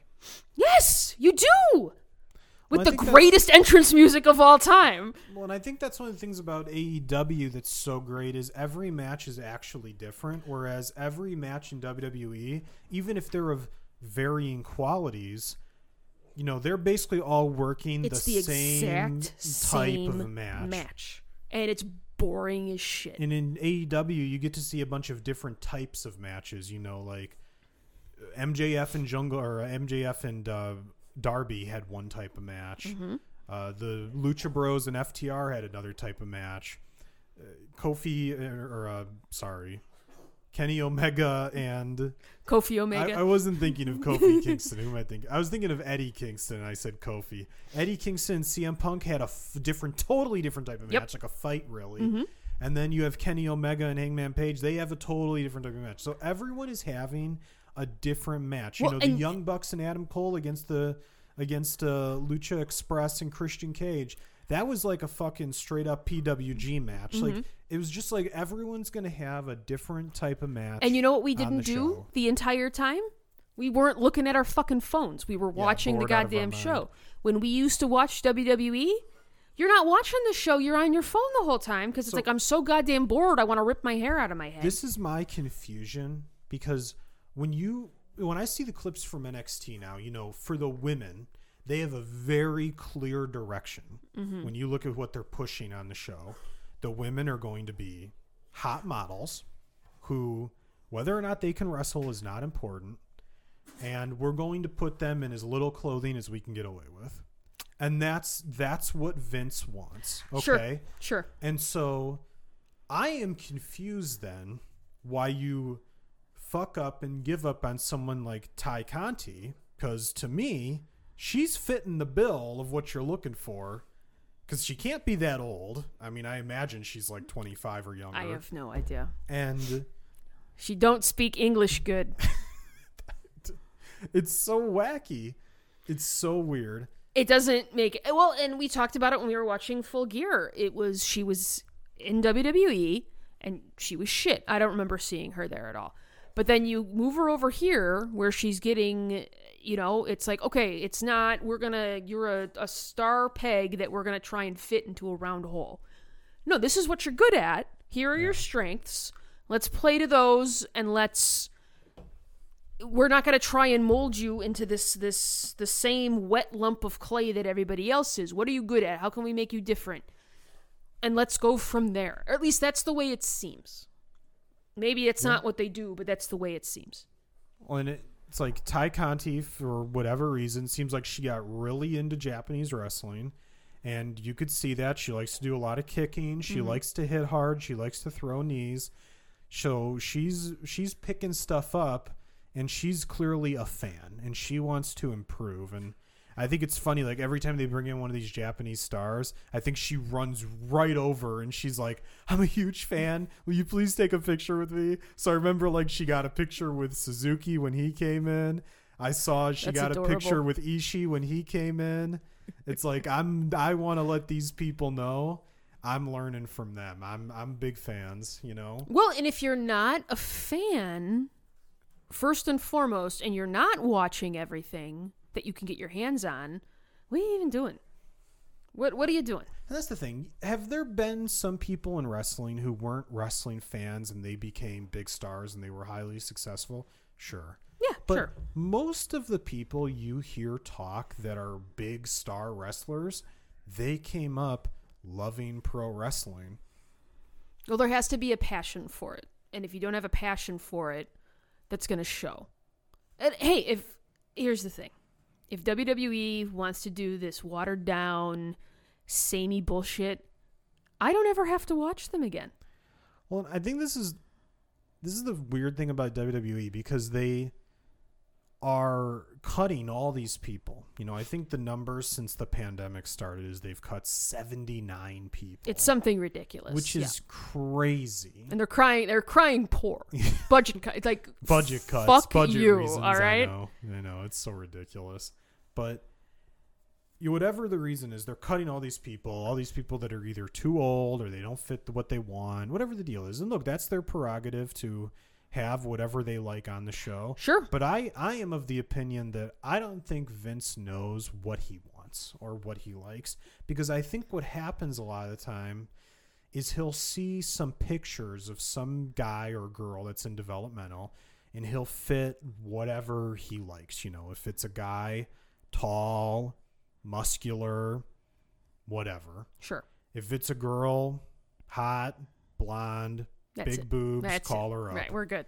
and you know he's got his type and he always wants to call up his types Mm-hmm. but then i think what happens is is he gets them there and vince like deep deep down under all the fucking evil and old and whatever else he has going on is still actually a pro wrestling fan and so when he gets them there and they can't wrestle and they fucking can't talk and cut a promo, he loses interest immediately hmm. and he wants to move on.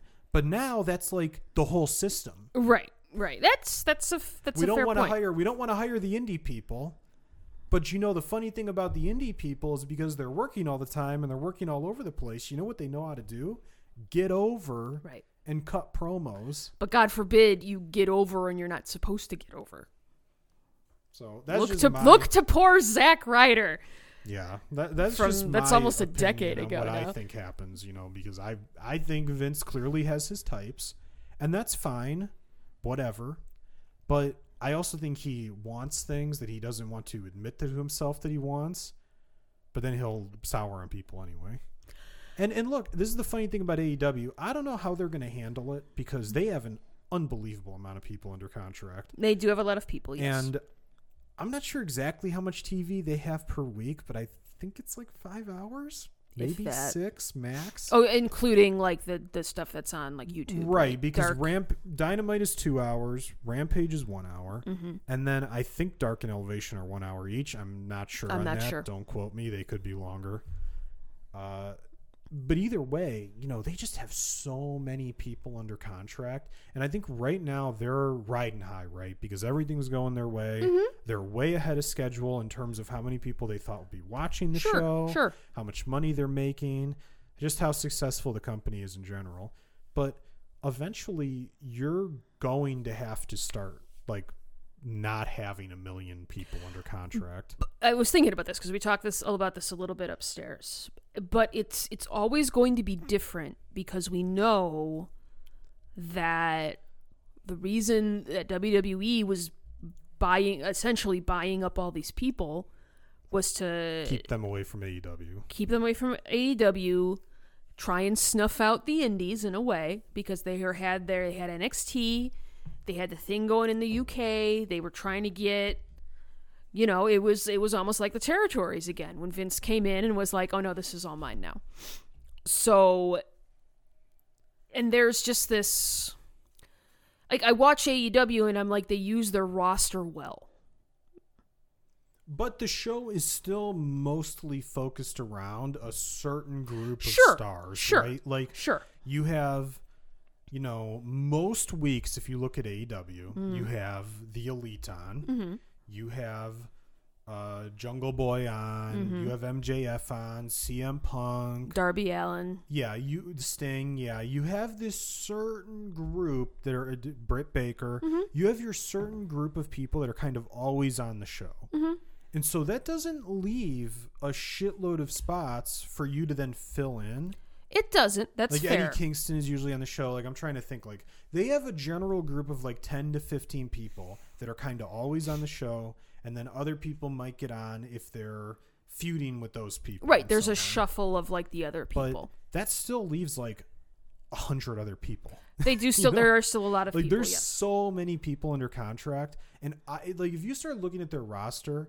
I think you would actually be surprised by how many people are because there's so many that you just never see. You know, like Probably. if you think probably. if you just go look at the women i mean i think you would have a struggle naming 10 women that work for that company Well, that And is- they have like 30 under contract That's definitely one area where they can do better. Well sure. it'd be nice if they were showcasing them a little bit more Yes. i mean i understand they have the whole problem of maybe a lot of these women just aren't that good yet Sure. but i mean and i know that's why they end up wrestling a lot on like darker elevation right to try to get them that Mm-hmm. yeah. experience Yeah. because there are no house shows or whatever Right. but like you, I, to me there should be time this is like people always give wwe so much shit right because it would always just be like well you have enough time to do like the divas title but that's kind of it Right. And now i think maybe that's part of the reason they're doing the tbs title for the women Mm-hmm. is so they're almost forced There's to have a second segment a secondary right. Yeah. Instead of a feud where that doesn't have a belt involved. yeah Um. No, I mean, and AEW was not perfect by any stretch of the imagination, but I enjoy like watching their shit oh it's dramatically better than makes me happy. Yeah And yeah, there's a lot of stuff they can improve on. They're not going to be riding high forever. They've done some dumb stuff too. But they haven't. You go back to that CM Punk thing where it was like, okay, we're going to have. We're doing a, a new show, Rampage. We're doing it live from the fucking United Center trust us and trust us. And it, it, I still Well, remember and up to like the fucking like minute that his goddamn music like started. I was like, "There's no way." They're, nah, they're not doing that. Well, He's you, not coming back. You're back. thinking, well, it's got to happen, but you're so used to being let down. Right, there's that voice in the back of your head going, nah. So then when it does happen, it's like, oh, yeah. oh, okay. And then, and then just another shit too, like with the Hangman Page thing. This this last show, it's like this was where the story was leading. He should win the title he won the title. Sometimes the the simple storytelling and where the story is supposed to go is okay even if everybody predicted it. There's nothing wrong with that. And like I said upstairs, I saw a comment on the uh, uh, Squared Circle Reddit where somebody was just like, Tony Khan looks like a genius with his booking because WWE is so fucking terrible. So he's just doing common sense stuff. Yeah. And it's like, oh my god, this is the greatest thing ever because we've been getting shit on for the Yeah, you've last however many years. Shoveled. You've been having shit shoveled down your throat for so long. Right. And that that was all you had unless you lived somewhere where there was a decent indie scene. And we are lucky enough that here I feel, you know, we I mean we used to, we don't much anymore. Um but we were able to go to, you know, some indie shows and see some stuff that wasn't that wasn't just WWE, which was nice because it was just nice to have the refresher. Um but no, yeah, like get fucking get Sammy and Kev and Well, again, though, it's like a you know, yeah, sure, I'd love to see all those guys having all the success in the world in AEW, but there's only so much TV. there's time only so much TV time, right? I almost feel like Rampage should be a two-hour show. it probably should be, and I wonder if it maybe at some point it will be. It's just like you said. I don't want any three-hour shows. no, I'm not Three-hour. I'm not sitting are- through a three hour. Three-hour shows are fucking brutal. I think it's and- just like you said. They're they're a little bit farther along than they thought they would be. So this is probably just in the plan. I'm sure at some point down the line, I would imagine maybe Rampage does become a two hour. Maybe it's pre taped, maybe it's live, but just so that it's something else that you have that you can showcase people. And on. honestly, even though I understand there's only four of them a year, but four hours on these pay per views, and really it's more like four and a half if you're counting the pre show match, mm-hmm. that's a long ass show. I mean, I. It is. It's it's it can be I'm- a hard sit. I mean, but it's entertaining the whole time. Sure, but I'm more of the opinion like you should be probably. In my in my personal Shooting for opinion, three and a half. Maybe. Three is like a better general area to be in. I mean, it doesn't. It's not like again, and I will just keep shitting on WWE. There's I always go back to that one WrestleMania where like I got to my friend's house. We watched the pre-show was like two hours, so you're starting at like three in the afternoon, and the show goes until like eleven thirty, and it was like let's all calm down here. There is no reason for this show to be this long. Though I think they split it between two nights now or something. yes. I haven't watched WrestleMania the last maybe like three, four, five years, but because it's just like who could fucking possibly care anymore? Um, yeah. So, So well, you guys have been talking about uh, wrestling for like the last I don't know hour. Um, there's a lot to talk about. I have just been scrolling through the AEW roster, Oh yeah. and I, t- I shit you not, I, I was scrolling through it for like five minutes, like, and they still got Brodie Lee on their roster page, which is interesting. Um, It might be a Sentimental. yeah. yeah, it's it's just, odd. but anyways, um, they, no, like just a, it, it just astounded how many people are on that roster. And yeah, eventually you probably are going to have to let people go. But the other thing is, you've got WWE is raking in money hand over fist. They're a billion dollar company. So when they let people go and they're crying poor, it's like, go fuck yourself. I think so. Obviously, you know it's a business. Right. You're gonna have to be the bad guy eventually. Yeah, sure. But I wonder if maybe the mindset in AEW, and they've only been around like a few years, so we don't know yet. Maybe the mindset going in was unless someone does something where we need to fire them, maybe we're just going to let contracts expire.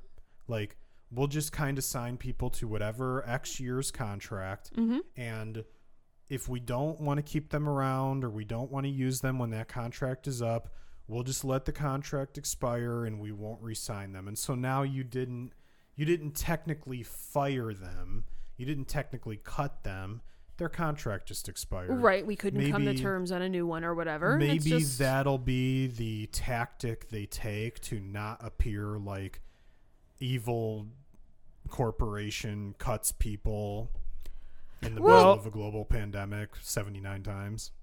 So While What- crying poor. one one thing that crossed my mind is what something that WWE could be doing is flooding the market with talent to make a point. So AEW is not going to sign everyone. And they may they may be looking at it from the perspective, hey, we drop a whole bunch of people, AEW is not going to pick them all up, and you're going to get stories of wrestlers who can't get work and it's going to make the point to people who are still signed listen just because you leave here does not mean you're going to get a job at AEW. Sure, but the people who are really good are going to. If The top talent, but you're not letting the top talent, well, Well, who what- you perceive to be the top talent, if go. your your your Kevin Steens of the world, if Sami Zayn, Yeah, they're grabbing those guys. They're not going to not grab those guys. Sure. AEW. But no, if you're a I, I but at the same at the same point, at the same time, to to what you've been discussing, where do you fit Kevin Steen in right I don't now? know. You need more time. I mean, you, you don't have yeah. There's just not enough airtime for you to do it. Bob, I just I just want to hear Olé again. I know. Just one more time. And it'd be great. They need more TV. they do need more TV. Hey, Bob, But also to Alex's point, I don't want a 3-hour show. No. can we talk about a man who has sullied the good name of Bob? Oh, fuck him. You want to lay this out? One Bobby, Bobby Kotick. CEO. Kotick. Oh, this the this douchebag. Yeah. Did he have he ste- he's not stepping down, is he? Is he Of doubled down? not. Down? I I think he's being really quiet right now, just Mm. hoping that it comes and goes. Um, so, uh, fucking Activision Blizzard. Uh, uh, so this goes back to what the beginning of this year. Um, was when the first stuff came out. Was it or was it last year? No, it was this year, maybe middle of the year. I don't know. I don't remember exactly. Summer, early Yeah. summer. So you know, it it comes out that you know there's this just incredibly toxic culture at Activision Blizzard of sexual harassment. I think you know somebody committed suicide over it, um, and the state of California started to investigate and said, "Oh, you know, um, yeah, well, they've been investigating for years. Yeah. They filed a lawsuit. Yeah, so they've been investigating a long right. So they've been investigating forever. They filed the lawsuit, which made it very public, and now you know there's been a lot of um, scrutiny on the company. We're going to do things better. We'll improve stuff, yada, yada. Horseshit.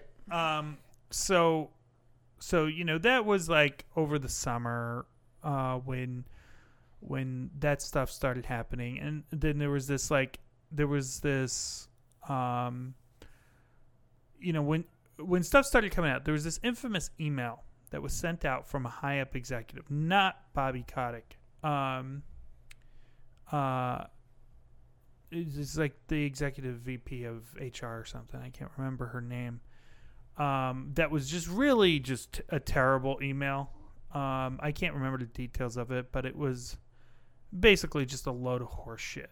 And um, the email was so poorly received. It was one of the um, leading impetuses towards um, a, a walkout the staff had earlier in the year.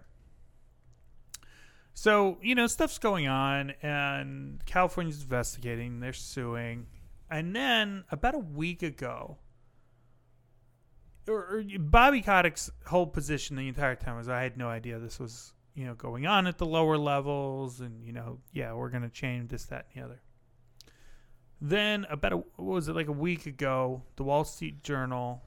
Um, And to be fair, before you say this, it is believable that the CEO doesn't know about what's going on with every single one of Yes. thousands employees. Yes. That, that is fair. Yes, absolutely.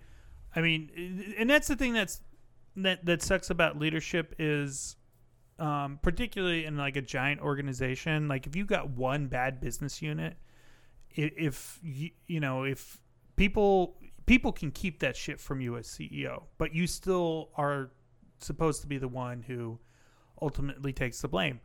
That's, That's- why you're being paid a shitload of money. Right. That's exactly like so. You know, it sucks, but you're you're gonna do okay. And in fact, more more often than not, you're gonna leave there and You're go get a almost job. begging. You're almost with begging more to money. be fired Yeah. because you'll get a shitload of money in your severance package, and then you'll go get another sweet gig. Right, exactly. So, so, you know, this this article comes out last week that, oh no no no, um, anything he said is just complete bullshit. He knew the entire time about this culture, and participated in it. So it th- this is not.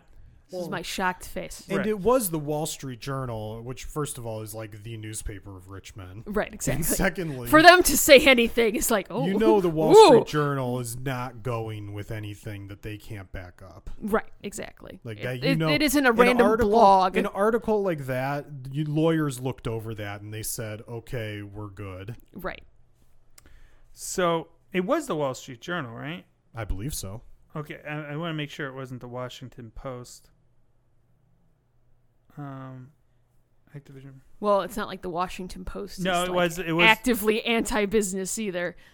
Yeah, no, it was the Wall Street Journal. Um, no, but there's a difference. Um, No, there is. sure. Yeah, but Um, yeah, no, it was the Wall Street Journal. So the Wall Street Journal post, and then so at that point, the pressure dials up a notch. Um, you know, uh, Sony and our Lord and Savior Phil Spencer uh, came out and said, you know, this is we're gonna we're really dis- This is this is unacceptable. We're going to reevaluate our relationships with Activision. Yada yada. right. Now, whether or not that actually happens, who knows? But it does say something that they're willing to say it. It does, and I've, I've I have seen a number of comments out there that are like, "Well, that's not enough." It's like what you- what people need to understand is the co- courts don't give a shit about your intentions when a contract is involved.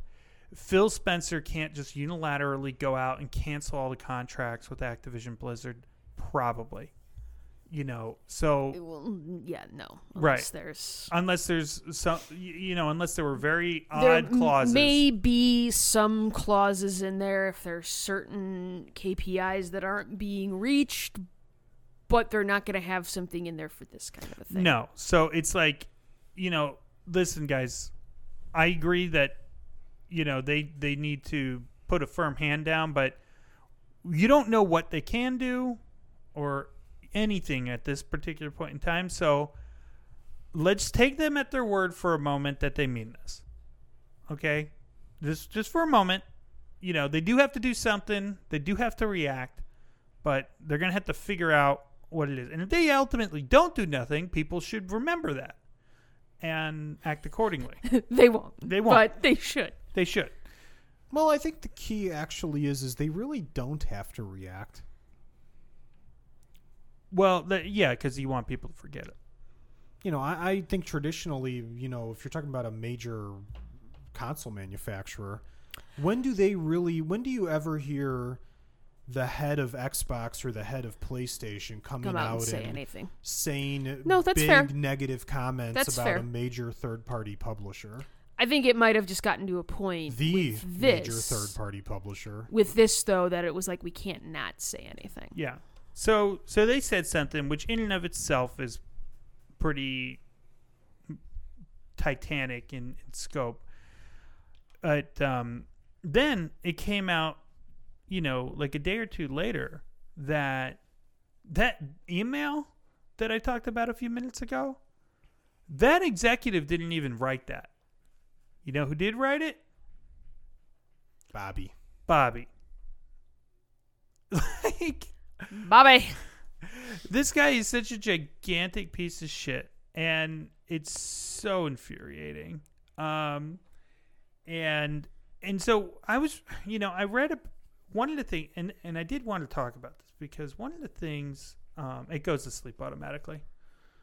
The sound should still be on but the screen goes to sleep. Um one of the things that i was reading on polygon And generally, I think Polygon is one of the better games media, but this is one where I severely disagree with them. Um, Polygon's argument was that a general boycott is not the way to go because it just punishes the developers who are doing good work. And, you know, the better thing is to just continue to report it in games. Well, with all due respect to the editor in chief of Polygon, um, That's really fucking stupid. it's good that you're reporting that, but why do you report that? So that people can take action on what you're reporting. If you can report to the end of time that something's going on, but if people don't do anything about it, it makes no difference. What do we always say on this show?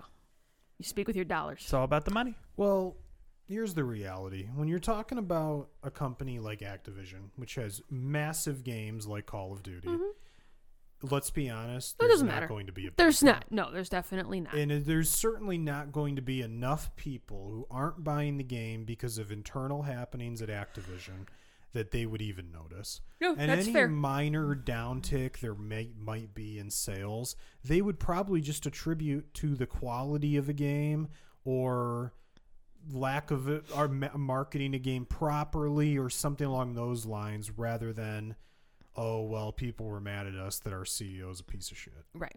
You Right. know. All CEOs are pieces of shit. So So, well, that's the other. Fun, so, before I forget, one of the other funny things was, you know, after all the things happened with Blizzard, and they, uh, you know, the head of Blizzard left or whatever happened, they put these two co-head of Blizzard's heads of Blizzard in charge, and one was a guy and one was a woman, and it, one of the funny things was like maybe like a couple weeks ago the woman that they put in charge, who was previously heading up um, the studio Vicarious Visions, which is under the Activision portfolio. Um, well, it turned out after they said they were going to change things and yada yada yada. Guess who was making less money than her male counterpart in the same job? stop it, really. Yes. And so, you know, she one of the reasons she ended up quitting was because they only offered they only ended up offering her equal money to the guy Mm-hmm. after like one he was there with her saying this isn't right that we're not making the same amount of money so good Well, on him i guess good on him. Yeah. but you know, they only ended up offering her a pay increase to match after she complained about it and said she was going to quit. It's like, right. why does she have to complain? She shouldn't have you know, to. when this argument comes up about equal pay, my thing often is, well, maybe two people aren't working the exact same job, or maybe they don't have the same amount of experience. So the equal pay thing can often be hard to figure out if something fair is going on or not. But when you have two people in the exact same position who were hired for that job on the same fucking day, there should be equal pay. Yeah. Yeah. You know, this isn't like, oh, I'm an accountant at X company and I've been here 10 years and someone else just got hired, so I make more. Oh, well, no, that's a because I'm different- that's a because different I'm story a 10 year entirely. veteran. If you're This is- both 10 year veterans and you're working the same job and you have the same experience and the dude is making more than the, the woman, there's a problem there. Right. Yeah. I, I mean, just the gaming industry as a whole is, you know, a a pretty brutal industry, and I think we were talking about it the other night on Xbox, Alex. That you know, in general, all of the entertainment industries are tough Yes. you know they- they're very they're extremely competitive you are going to work long hours um and that's why you need unions it, it just genuine that's why you need unions because they will work you until you die if not Your company does not care about you. Well, okay, here's the key to me when you talk about boycotts and developers saying, "Hey, please don't boycott because it won't be the company that gets hurt, it'll be us that gets fired." And there is some truth to that. But what I would say is if you're saying the conditions within the company are bad for you, but at the same time you're saying don't do anything that's going to impact our money, well then it's on you as a collective group within said company or within said industry to then get together and do something about it. Yeah. And I laugh. I, I don't laugh, but I roll my eyes when I see, oh, X amount of people walked out for one day.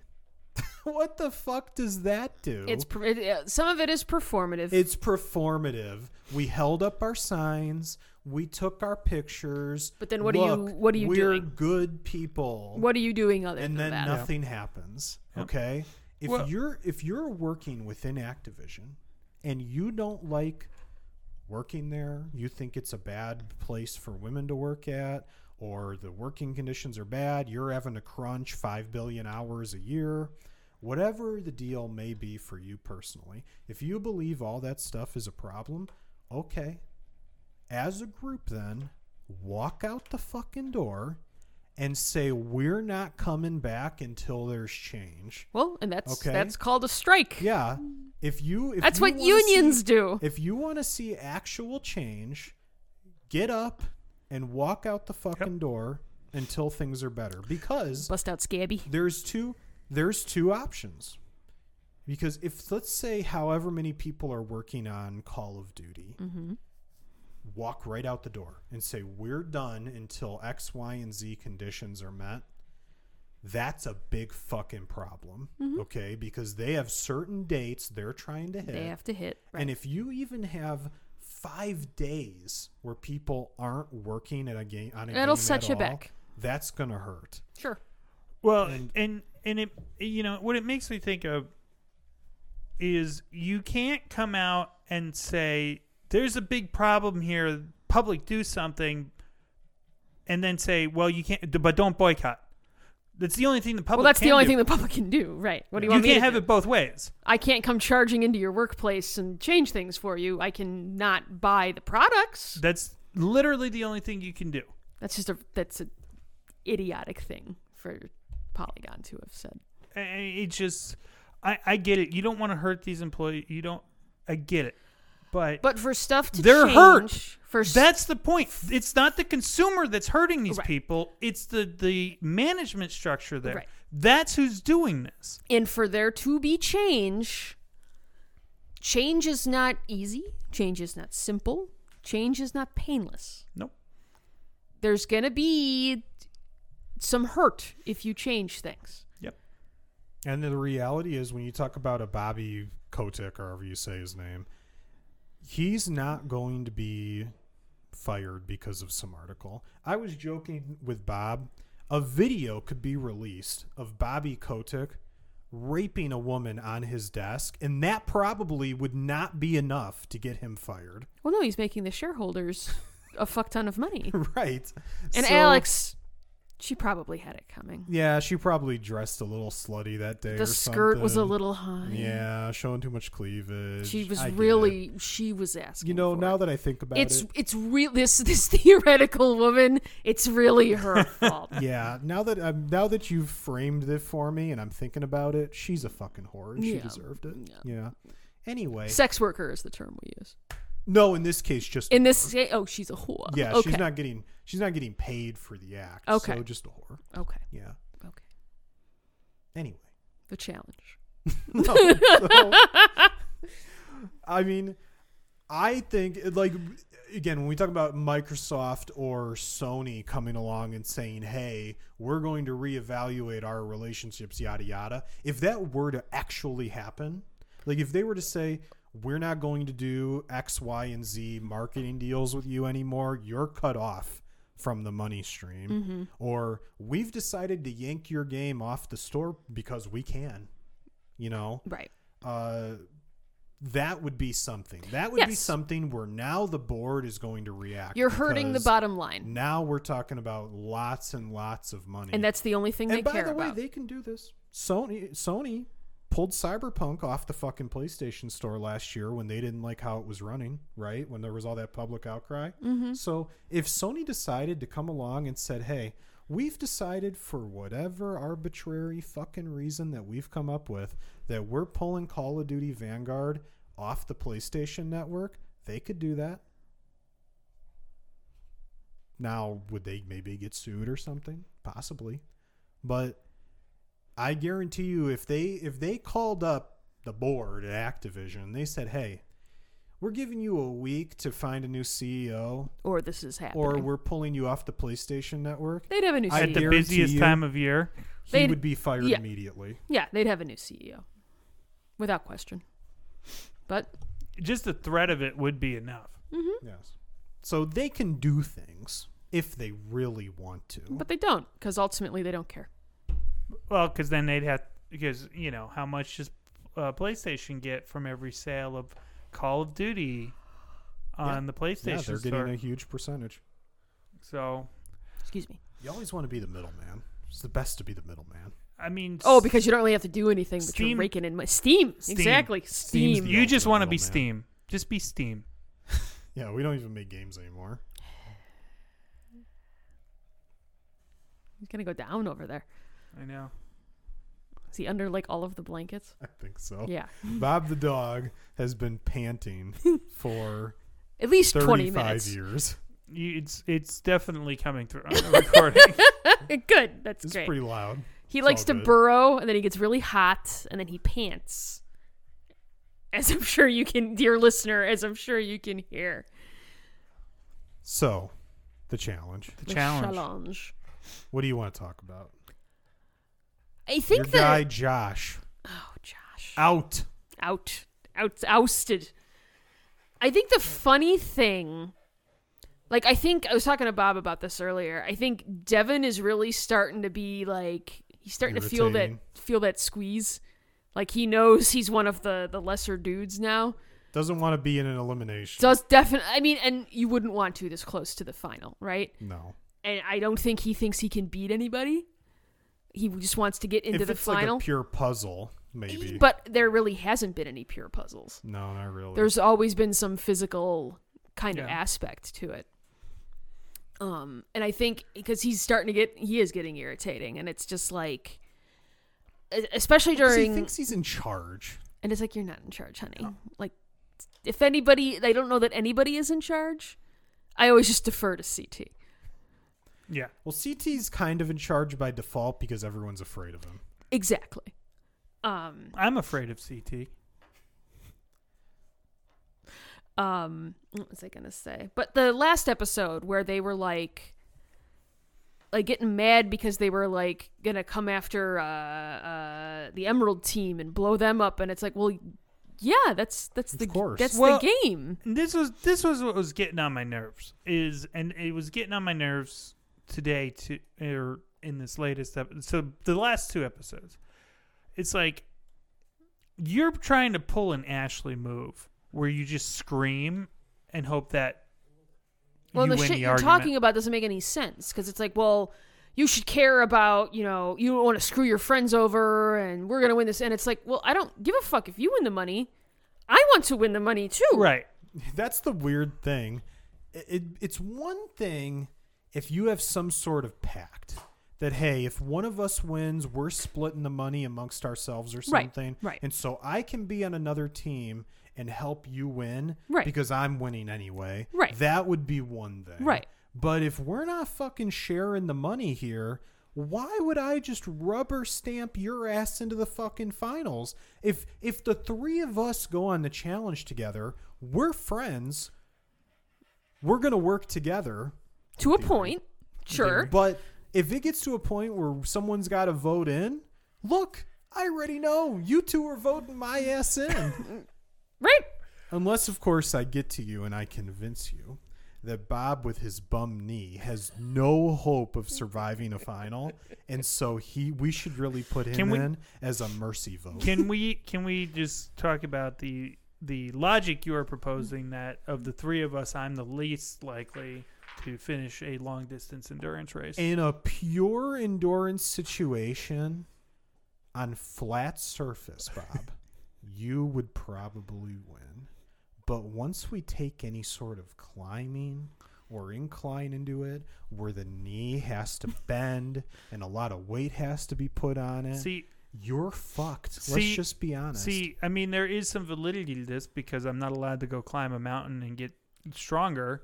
So, I mean, How dare I? I think that he think of his daughter, his daughter's future, and having her father in it would enrich it. What a horrible, horrible hag I am for for denying him his death upon a mountain. you know, Eric, What a bitch! What a cunt! you're a real bitch. I am. I really am. Um. The, the No, whole this whole, like- though was Well, don't don't blow us up because we're working really well together. yeah, and we we really want to why win. we want to blow you up. And it's like, well, I want to win too. I think uh, Amanda even said that. She's like, I don't give a fuck about your game. Yeah, what does that help me? That doesn't help me and my kid. Like, no, go fuck yourself. Of course I'm gonna blow up like Emerald Team. What am I, an idiot?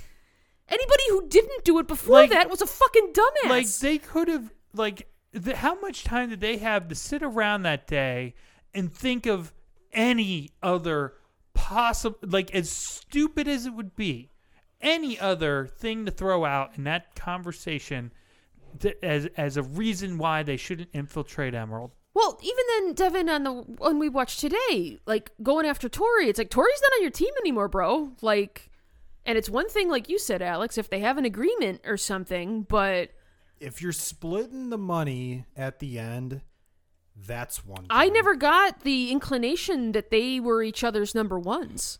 Yeah, I don't. Well, first of all, it's funny that all of a sudden Devin's talking about how, oh, on the, on when we're off the show, we're like really close friends. I was like, since when? I feel like you guys have been feuding on the show for years. So I was like, I thought you hated each other. What are you talking about? yeah. All of a sudden, you're real tight. Though I mean, he did like get tight with Josh. So who the fuck knows what happened in the off season? It's been a rough pandemic for everybody, Alex. I guess. but it, it's it was it was rubbing me the wrong way because it's like I think he's just he's getting to a point where he's like, I'm I some if I'm I king shit of the universe. well and if I am not on the winning team, I'm going to be chosen and I can't beat these guys in one of these well eliminations. and, and here's the deal That's the way it's coming across. here's the deal um if you get if you at this point no one up there is going to beat ct in an elimination unless like the stars fucking align Unless Satan calls the pact to uh to to he's like, okay, it's time. right i mean that's pretty much it so That's the only on way. uh, you know, depending on the elimination, there's always a chance. There where is shit always a happen. chance. This is very very true. there's always a ch- chance but it's is that or do you want to take the odds on going against ct Uh, I do not. yes exactly No one is gonna go down and not, be like not Fountain of Youth CT. No. That's for sure. maybe Dad bod CT, but even then, but because he's good at puzzles and he's fucking a beast. You're not you you just again There's no there's any no given Sunday, but- elimination wins when CT's involved. no. But at the same time, you know, if Emerald wins and it's a guy's elimination, you've got what CT, Kyle, Nelson, and Logan. Logan. So no, they're not going to vote CT down. CT isn't getting voted down, and if you're No one's voted gonna pick down, him. you're not picking him. So CT's in the final. Guess what, Devin? You're not going to beat CT in the final. No. Just You're- not going to happen. Unless the the pact comes a calling. Unless Satan comes to collect. Well, then kind of to your point, if you if let's say the next challenge Ruby or Sapphire wins, they're probably going to be thinking, well, whoever gets voted in, maybe Voden gets maybe Devin gets voted in and then he gets to pick, but whoever gets voted in, they are highly likely to pick Devin to go against depending on what it is or maybe that uh, Emmanuel guy, but you know, Emmanuel is kind of a big unknown quantity. He hasn't gone down yet, right? No, I don't think so. Has so he gone down, Bob? I don't think so. Okay, so yeah, you have no Um, idea. So you have no idea. I mean, I guess they have some degree of knowledge based off how he's been performing in the dailies. Sure, sure. But you know, maybe he's a fucking puzzle god. Maybe he'll get into a hall brawl or something and run someone over. Right. You know. have no idea. Whereas Devin is pretty much a known quantity. If it's something physical, he's probably fucked. mm-hmm. If it's something puzzle related, he has a chance. Yes. You know, so if you're sitting down there and you got to pick someone to go against and you're looking at whatever the elimination is and you're like, well, I think this is going to be physical. Come on, Devin. Come down here. I'm 30 pounds and six inches taller than you. Let's go. Right.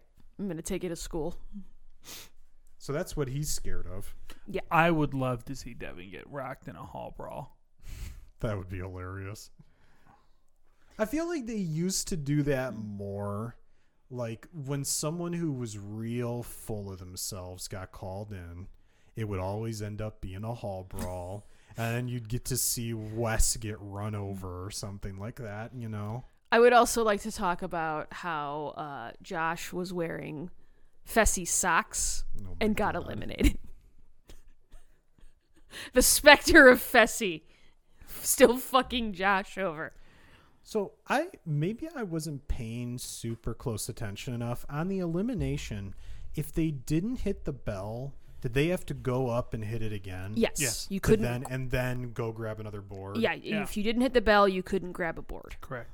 Okay, And I they feel both Like, missed a bunch. yeah, because I feel like they weren't really showing that they had to go up again and do it. I don't know. Yeah, they weren't. It wasn't It wasn't clear. super clear, but I believe that was the case.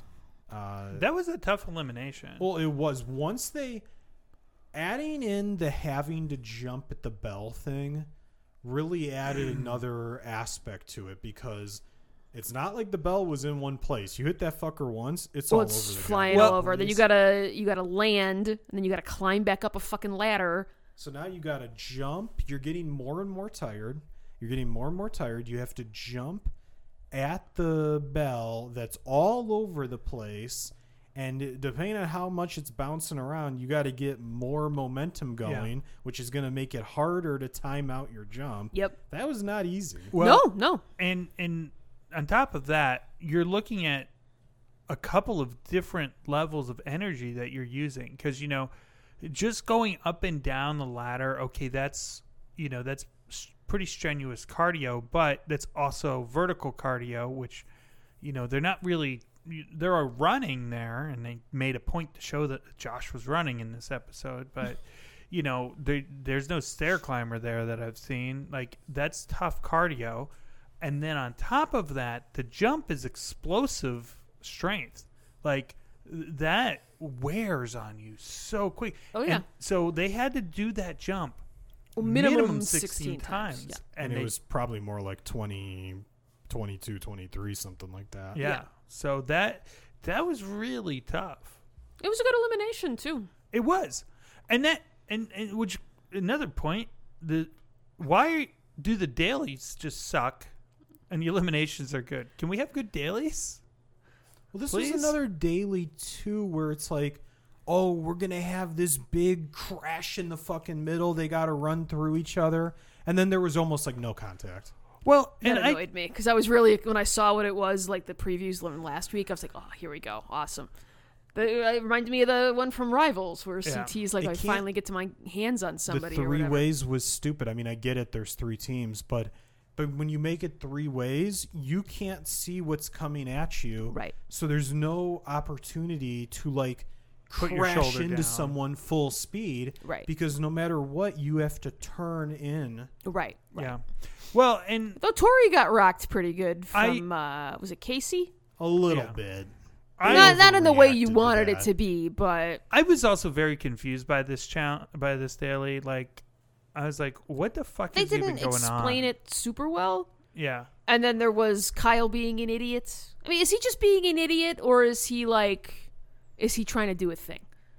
Probably trying to do a thing. Okay. I that's what I thought too, and we were talking about this a little bit. And if you look at like how the house treats has been treating Kyle, um, I mean, they all love Kyle. He's he's a fun guy to be around. But as far as game goes, like they're all very much done with him and very and you know so it was like if it was just he made a mistake you know But he did that roll off. earlier in the season, and he said he was like, "Oh, I fucked up. I'm Right. sorry."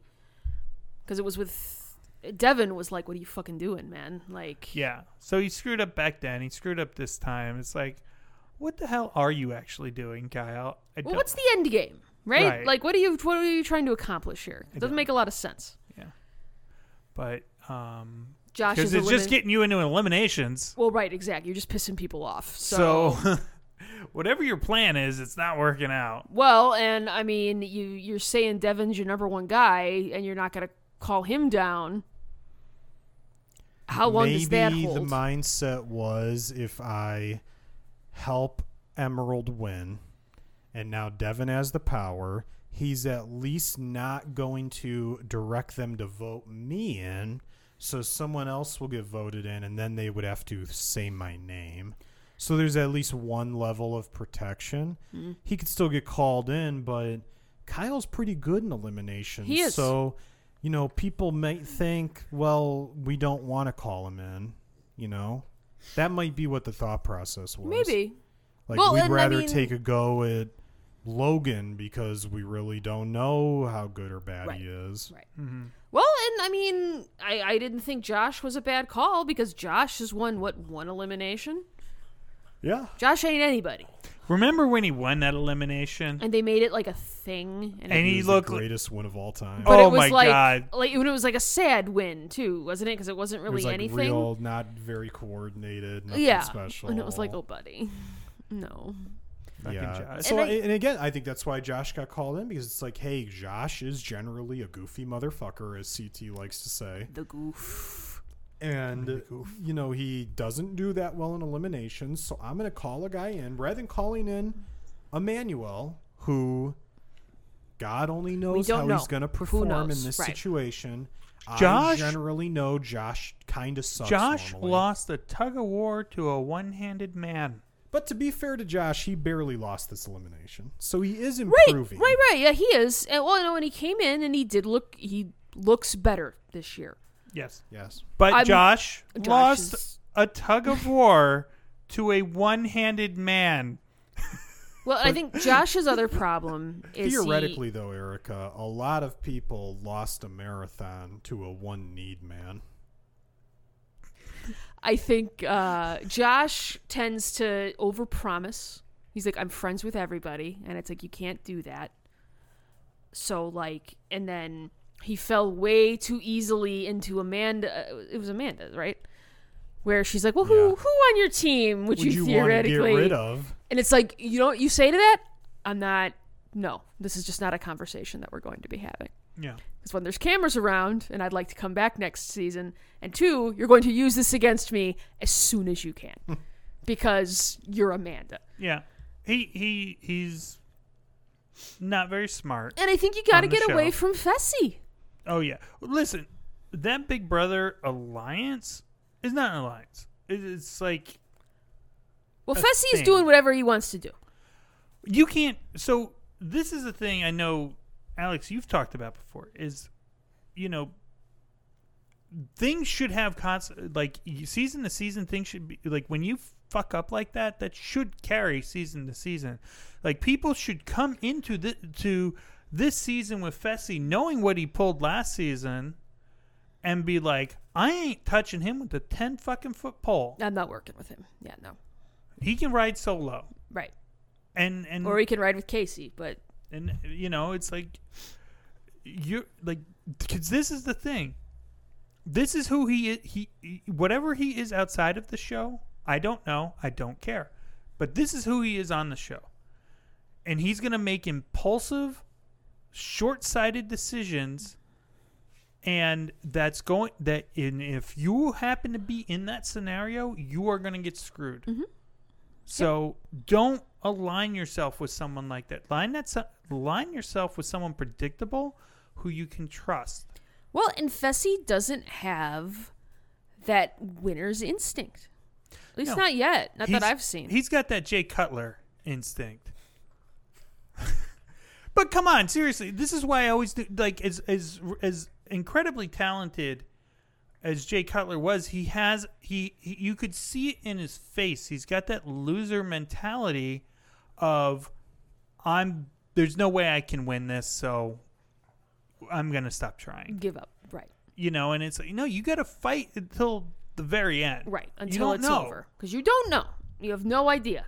Again, Satan could come to call the act to to account. You don't know what's going to happen. All I know is if Fessy had pulled that shit on me, and I saw that tape after, because I mean, I will give Kaycee. Maybe she didn't realize in the moment how big of You're an in a asshole ton of pain. he was being. You're not processing things. Right. But if I saw that tape and I looked at that, I'd be like, motherfucker, 'Cause, you can go eat a dick. Yeah. yeah, we're friends. Doesn't seem like it. Right. Exactly. Like, go fuck yourself, man. Hey, let's talk about a much more positive situation. Sure. The Challenge All Stars. Ah, Erica, Yes. how did you not enjoy this season of the Challenge All Stars? I thought at the beginning it was a little rough. I did. I thought that first episode was rough. And I know I- you said it was much. It's I much harder challenge than it these seemed. new people that are 20, 25 years old in that same challenge, they look like a bunch of dumbasses. and that's fair. I thought that first challenge though was a little like, mm, and I was like, I don't know that I want to watch like people very past like not past their prime, but just it, it, it seemed like it was going to be a rough sit. And then the second episode kind of pulled me back in, the trivia one, the trivia one was great. because trivia is always great. TJ's pure joy. TJ's having a blast, and I was like, okay, let me. I'll, I'll watch the rest of this. Like busts her nose open again. And he's just laughing at her. How? How? He's such how every time? I don't know. Wouldn't you try to land on anything but your face? I don't know. I don't know if like one of the boards hit her weird or whatever, but I did uh, overall though. I thought of uh, with Aneesa, I was like, this is this is your chance, honey. If if you're ever gonna win one, Yeah, it's gonna be. it's gonna be one of these. of shape too. It's one of these, and yeah, no. I I just thought the daily challenges were way more entertaining. Like they came up with a bunch of stuff that was actually fun to watch. Yes, that is which fair. has been a big problem with the regular challenge seasons lately. A bunch of challenges that look cool on paper, But are boring. and they do some big explosions or something. They're driving through the fucking dirt, whatever they're doing. But when you watch them, it's like, eh, it's fine. it's nothing. Right. Nothing, not doing anything for me. A lot of these daily challenges were actually fun to watch. Uh, the eliminations, some of them were the classics, but there were some new ones in there too, and they were some fun eliminations. Uh, you had some people losing their fucking shit. The one crazy witch lady, um, when she got called into that elimination, just lost her mind and quit. You gotta try. Was it Arissa? yeah. Arissa? Arissa, that sounds right. You gotta try. You at least gotta try. Well, she's coming down there like, can we box? You know, like she's talking all this shit, and then she just quits. What? Yeah. Well, she, I read an interview with her, um, uh, or part of an interview rather, um, a little bit after that, and I guess, um, like, she, you know, she, she found out that she was getting picked, and you know, at first she was kind of like, okay, let's go, and then yeah, because she didn't have her stuff, that you they had to send her to the dressing room and she gets changed and all this other. And I guess while she was in the, the dressing room, she was really stewing on it. And that she said that's when she decided. She was like, you know, fuck this. I'm just not going to do this. You gotta at least try. What do you think you're there for? Do you think this is like friends hang out and kumbaya and whatever the fuck? No. It's a competition. There's half a million dollars on the line. Right. They want to kill you. exactly. They're going to be nice to you, but they want to kill you. Well, and it might be civil. You know, it's like, yeah, we're gonna hang out and whatever. But when it's game time, it's game time, man. Well, the thing is, they didn't. It's not like she was acting like it was this big fucking snake move by a bunch of assholes. All Mark did was save Katie. He had no idea what was going to happen. He probably wanted to see it happen So they so knew. he would know for Right. a men's day Yep. going forward how to play it, you know? Yep. And instead, she, and so now they have to vote, and it's like, holy fuck. Okay, well, we're gonna vote the person we're not friends with, Right. right? That's all Right. they did. She was like had alienated herself from the house. She didn't really have any friends, so they voted for her. I did laugh when they go to vote, and I think TJ goes, "Okay, Darrell, who you voting for?" And Darrell Fuck. goes, "You motherfucker." Darrell the- was a delight on the this first season. guy always has to, or the first person in general always has to set the tone for the voting. You know. Mhm. So he's like, "Oh my god, you screwed me." Darrell, this uh, the whole season's been great. They were like, "Oh, you can say fuck all you want," and Darrell was like, "Fucking a right." But here's the thing: there's always been all that swearing on the show. It's, just, all censored. yeah, Yeah, they didn't. There wasn't any change. They swear like this all the time. yeah. That- It that was- It's fair. just weird because you're used to it being censored. Right. So the first time you hear it, you're like, what? The other thing that was weird was I was wondering if they were suddenly going to do full nudity on craziness out of nowhere because they showed some flashback of like Ruthie and Teck jumping into the pool on some season of the real world or something and nothing was censored. So I was like are they going to have people cuz you know like at some point during the season someone starts stripping clothes off or something. Oh, always. Yeah. So I was like, "Oh man, are we going to like really be seeing some crazy We're going shit like on full frontal. season? Like, what the fuck?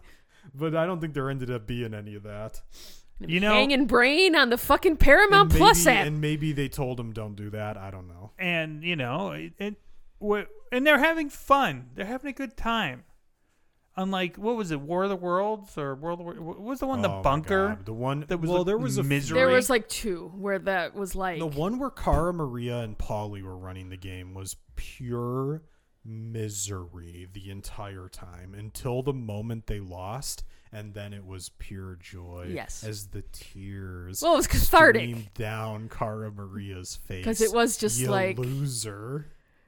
I think that's the last time we've seen her on the challenge. Maybe That mm, you might be right. Yep, that might be the end of Cara Maria's challenge career. could be.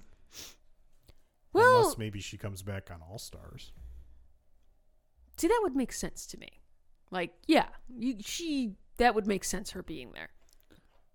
Well, I think, I mean, this is the one thing about All Stars. One, I think the show was clearly originally going to be called The Challenge Legends because it's like legends all over the house.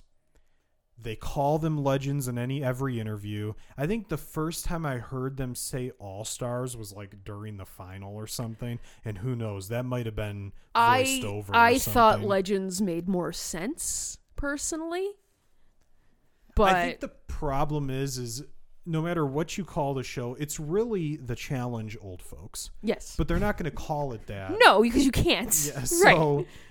So it's like even whether you call it legends or all stars, it really doesn't fit either way because these people, some of them fit that bill. Sure. But the cast as a whole doesn't, Doesn't. even come close. You know, you know, what you could call it. You could just call it the Challenge Masters, The challenge old school. the Masters division. I don't know. Mark Long looked like shit though.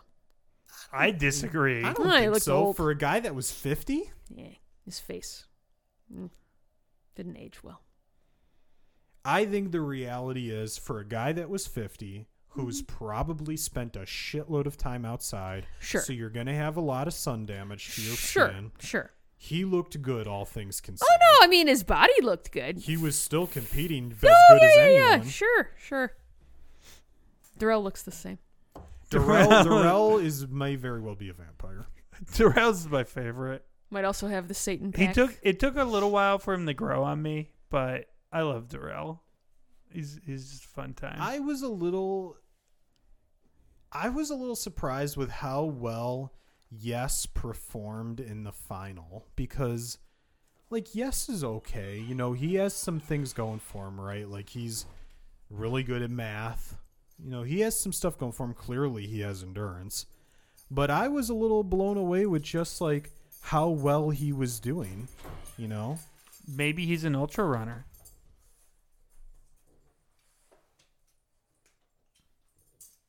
Maybe he too is an endurance athlete. He might be. I'll have to look him up in the directory. Hmm. How many of them are you? Of there are they? I can't Wait, speak you wanna try that English hard. Me talk good. Words. Tough. Move on.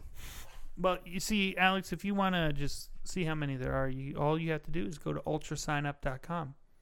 You know, that's the funny thing, Bob, is anyone can go on their LinkedIn and say they're an endurance athlete. Mm-hmm. It's true. Um, that's why you need to have an account on ultrasignup.com and race results. Here's the other thing, Bob. When I think about this now, you always say, you know, doing a marathon, this is something you can't buy. You have to actually do it, right? Yeah. Let me tell you something. Mm-hmm. The people who run said website, they can be bought. Just like anyone else. Okay? If I had enough money and knew the right person, I could finish first in that fucking race. And I wouldn't have to lift a fucking foot. Mm-hmm. Yeah, but you know you wouldn't have done it. But I'd have the medal and it would irritate the flying fuck out of you. and really, what else is there to life at that point? Not much. I mean, I wouldn't finish first because that would draw too much attention, right? You, you, everyone would know. Okay, you're Sure. not, you didn't finish Sure. first. I would just finish eh, like a hundred places in front of Bob because he wouldn't have any way of knowing. He wouldn't be able to see me. You know, I would just he would just know forever that I defeated him in a marathon, and it didn't make any sense to him. It's like Alex didn't train. I'm out here running 16 fucking miles every fucking Sunday. What the fuck? How did he do it? I can't believe it. He's better than me. It would drive him crazy, Erica. He would probably, it would turn him into the Alex Jones of endurance athletes. See, I would just he would be going down the conspiracy theory rabbit hole. I would just know that you paid somebody to take your bib and run the race for you. I, I think you're you're thinking too many steps. Like there is not that much work involved. I just have to pay off the guy that puts in the results. That's it. I don't have to do anything else. I don't have to get 55 different people involved to pay them all off. I just have to pay off I mean, one guy. and I feel like you, you my scenario, you're really only paying off one guy too, That's true. and but maybe that probably for a lot less than Mm. you'd have to pay the guy who But manages. see, the here's the problem. Okay. Mhm. there's the possibility that someone takes a picture of my guy wearing my bib Mm-hmm. crossing the finish line Mhm. and it's not me. Yeah. That picture is going to get taken. And so people could look that up and figure it out. If the result is in, maybe, and no one ever sees me actually doing it, oh, well, maybe the picture got lost or they just didn't catch him crossing the finish line, yada, yada. You see what I'm So saying? so when I see your finish time and your results page, and I go back and watch the video of the finish line, which for all USATF certified events, there has to be one. This is the most Oh, Dwight there's- Schrute ass conversation. oh, oh, but the problem is, Bob, in the 10 second span that you would have seen me cross the finish line, the video glitched. Fuck, it's lost forever. Can you believe it? Can't. I finished. Did you hear this about this, Erica? I finished 100 places better than Bob. when I did hear the- that. when I ran the Chicago Marathon. That was a rumor that I heard. Yeah, I really did well, and I'm glad you appreciate my contributions It's- to the endurance athlete cause. and you know what else? I don't have a bad fucking knee either. Look at that. Anyway, the Challenge All Stars was way better than the regular challenge has been in at least five years. Like it's not even close. Yeah. The one thing, if I was going to say a problem with the show, is there really should have been a male and a female winner. I agree. I would agree with that as it's well. It's not yes. really fair to have men and women competing heads up. Well, what I would have done, If there would have been the pairs the whole way through, and then just, I guess the top person wins, but you've been paired up the whole way, and it's just the top point getter wins, that would be one thing, I suppose. But once you made the last day individual, well, what I would I would have split the last day you can keep your points the way it is up until the last day, but you know it, the the that last day Well, they made the last day double points too. it didn't was they? double points, but it should have been, you know, the the first woman and the first man both get ten points or whatever it was. Yeah. You know, um, because they they I mean, uh, I know, um, I I mean, just look at it. it or what was it? Yes and Darrell and Mark were just light years ahead of the first female finisher. Yeah, I think it was Kellyanne. So Yeah. yeah, yeah, and, and Kellyanne and Jonna tied. In the end, And yeah. if it would have been just the first female finisher gets ten points, Jonna just wins for the women. Or not just sorry, Kellyanne just wins for the women. Mhm. And there really should have been something like that because at the end of the day, look, I know like the challenge every once in a while likes to act like, you know, men and women, equal playing field, yada yada. When you bring in a physical, a highly physical aspect, it's not really an even playing field. It just isn't. Well, I would say if you had like you have dudes who are clearly training and like the women you're bringing on maybe not so much. Yeah, I mean Kellyanne There's- stays in shape, but other than that, Well, okay, Staying in shape and training are two very different things. Yeah. Well, what's so just an interesting thing that I've come to learn from getting involved in the running world There we is well, it's relevant. It's relevant to this discussion. I'm kidding. Go It's ahead. relevant. At the shorter distances, and now I don't know how far they were running. I th- I want to say they said it was like five miles. I mean, it was five miles, like straight the fuck uphill. But so it's still a relatively short distance. What you see in results is, um, you know, generally, the, there is going to at the shorter distances, men are going to perform a lot faster than women, um, kind of across the spectrum. Now, once you start getting to much longer distances, like 100 miles plus, that gap comes way down.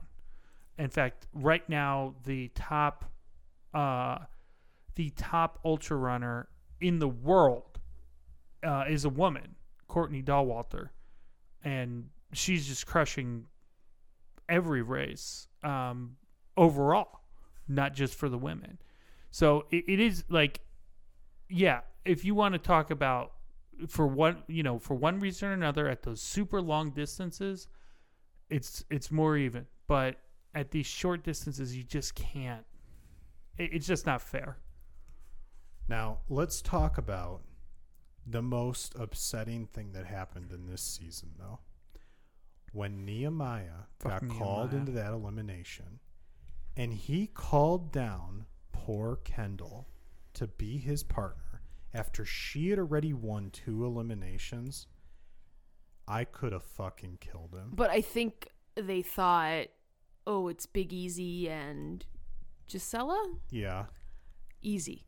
Toss up. No, see, if he thought it was easy, you could call up any, you could call down anyone. Mm. He's calling down Kendal because it's the best woman, and he wants to fucking win. Well, there's but there's also that though. He does still want to win, even though And this was after Nehemiah talked all that shit. Oh, it should really be people down here who haven't gone in, yada yada. He calls in the woman who's had to go in twice, and then she didn't fuck that up. he did. He fucked that up. He screwed her and he lost to Big Easy. Second time losing to Big Easy in elimination. He's a fucking loser. And he brought down Kendal with him. She should have been there in that final. Who knows what happens? Because That's true. Kendal was good. Mm-hmm. Yeah. Kendal was better at the, however old she is, 40 something. She's better than most of the current day women, let's be honest. Okay? I'd have been furious if I was her. I mean, and that was the game, and I, I, I can't say I would have made a different decision than Nehemiah made, but I mean, that's it. It, it did You should be winning that elimination. Yes, Yeah, he fucking fell like a chump. Nehemiah sucks. Well, the and, like, best part was, Jisela if you fell and, like, Jisela was hurt. fucked Jisela up was her hurt. knee, Yes. right, yeah. She blew her knee out. Yeah. Like Jesus Christ. Like, come on, man. Yeah, yeah, what a loser. I hate. honestly. I, I just don't like. The, I've never I've not seen every He's season so Nehemiah's full of been himself. on. He's like Wes, except he's nowhere near as good. Well, Oh, and Wes- Wes. Wes at least is like he's got some self. He's self aware. Yeah. Like he's playing a character. There's a bit of a it. charm Remember- there. Remember when they were in the bar and Nehemiah's like, "You don't want me in that elimination. I'll fucking crush you." Yeah. Oh, oh yeah. Shut up. All right. Nehemiah. All right, buddy. Oops. Whoops. Well, that's the thing. If you're gonna talk trash, you you gotta win. Here's the other thing: Who cast the vote to put you in? Aneesa. Drag her ass down to the elimination. And she's saying, "Oh, if you guys call me in, I'll quit. I'm gonna do snow angels in the sand." Then get down here and do Yeah, those fucking Go ahead. snow Who cares? angels, I don't give a shit. Right. Because I don't believe you. I'm calling your bluff. She doesn't. She's talking all that shit. Oh, I always get called in right before the finals and then I lose. Okay, come down here and win then. Right. Don't lose. Maybe come in shape. What? Who said that? Yeah, I, again, Oh, this is what we Aneesa. always say about the challenge. You know, whatever you want to do in your normal everyday life, that's fine. If you're going on an athletic competition show, maybe you should work out A little. and cut some weight. just a little. Just a thought. just a smidge. But Like at least Jisela or whatever her name was has the excuse of like I haven't been doing this for 15 years or something. right. So maybe, been uh, on. Maybe I'm thinking we're gonna do the old carnival games, have a good time thing. Right. Not. This you come in and it's a fucking whole new thing. right. Right. And Nisa knows what's going on. She's just lazy. Right.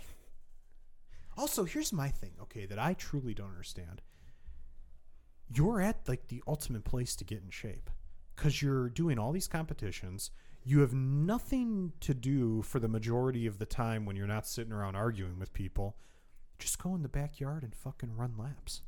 Like, if you and she's at these, she's on these challenges all the time. Like, how is she not cut some degree of weight yet? Because she's not really trying to win. She's just trying to have a good time. Just hanging out. But she pretends like she cares about winning. Well, yeah. Which is annoying, but it's like we all know why she's there. Yeah. And that's fine. No, I mean, like, because here's the thing, and um, you know, I, I I don't know what the training regimen looks like for, you know, the people who who do take it seriously, and like what like what CT has done to get back in shape, but I can tell you that to get to where I'm at, I train seven days a week. I don't run seven days a week but I'm doing some form of exercise literally every day. And even still, and I've been doing this for almost a year now, and I still don't feel like I'd be able to win a final. Or I you know, I think I could finish a final, but you know, y- it, you got to put in that effort. Well, the key is for someone like CT, like you see the way he looks like he's like 25 again or something, his body does at least. That's that plays into that whole thing where your body rebounds more easily to a state that it's used to being in. Mm-hmm. You know, so his body was used to being muscular, in shape guy for However 30 years, years, or right. something. And so he just starts working out a little bit and all of a sudden the weight goes flying off and he's cut, you know, jacked CT again. That's different from when, you know, someone else hasn't been working out for their whole life or something. You know, it's two different scenarios. Right. Well, everybody's body is different. Right. Mm-hmm. But I mean, the point still stands. Like, Well, if you're, you're gonna not- go, if you're going to go on an you're not- athletic competition show, yeah, You could lose weight. you could lose weight. Don't complain that because and, and yeah, is it annoying that nobody wants to run a final with you? Yeah, I'm sure that hurts and that sucks. But there's a reason. But there's a reason. they have a valid point. Right. because You're in literal anchor. and and because that's the thing, you you could be fine the the entire rest of the season almost. The final is always cardio endurance. It's a different animal than the rest of the season, for sure. It's just what it is. At least, and that's the way it's been And I, I remember like a couple seasons ago, they had like um, a mini final in the middle of the season or something. It was just a big long run, and she died on that. And it's like Well, it's like yeah, here, right. like Well, because you can't just pick up and run. no, You can't. I'm training for that 5K right now, and you can't just pick up and run. no. It takes it takes a long time. You got to get there. and you know it's i think it's worth it it's for a whole slew of reasons but if if you're gonna do it as a competition like ha- If you're the coming are to you com- if you're saying that you're coming to compete, come to compete. I have to tell you, Erica, when I did the marathon, it was shockingly easy. Yeah. Yeah, Well, was it I mean, for some people, yeah, like you, I'm sure for our listener, it would be very easy. Mm-hmm. yeah. It was very easy. It's been a couple hours we hadn't mentioned him, so Did I you- felt we, we we should. did you have a good time in boys town You know, I really don't remember where I was. I was just in the moment, just running. I was so fast. Did you know I was faster than you? Maybe if you were less focused on where you were or weren't, you would have performed better. All right, it is quarter after eleven. On that note, that's not my fault. It's It's not. my fault. It's not. Thanks for being here in your own home. It's pretty nice for a Coke mansion. Hug me. Hold me tight.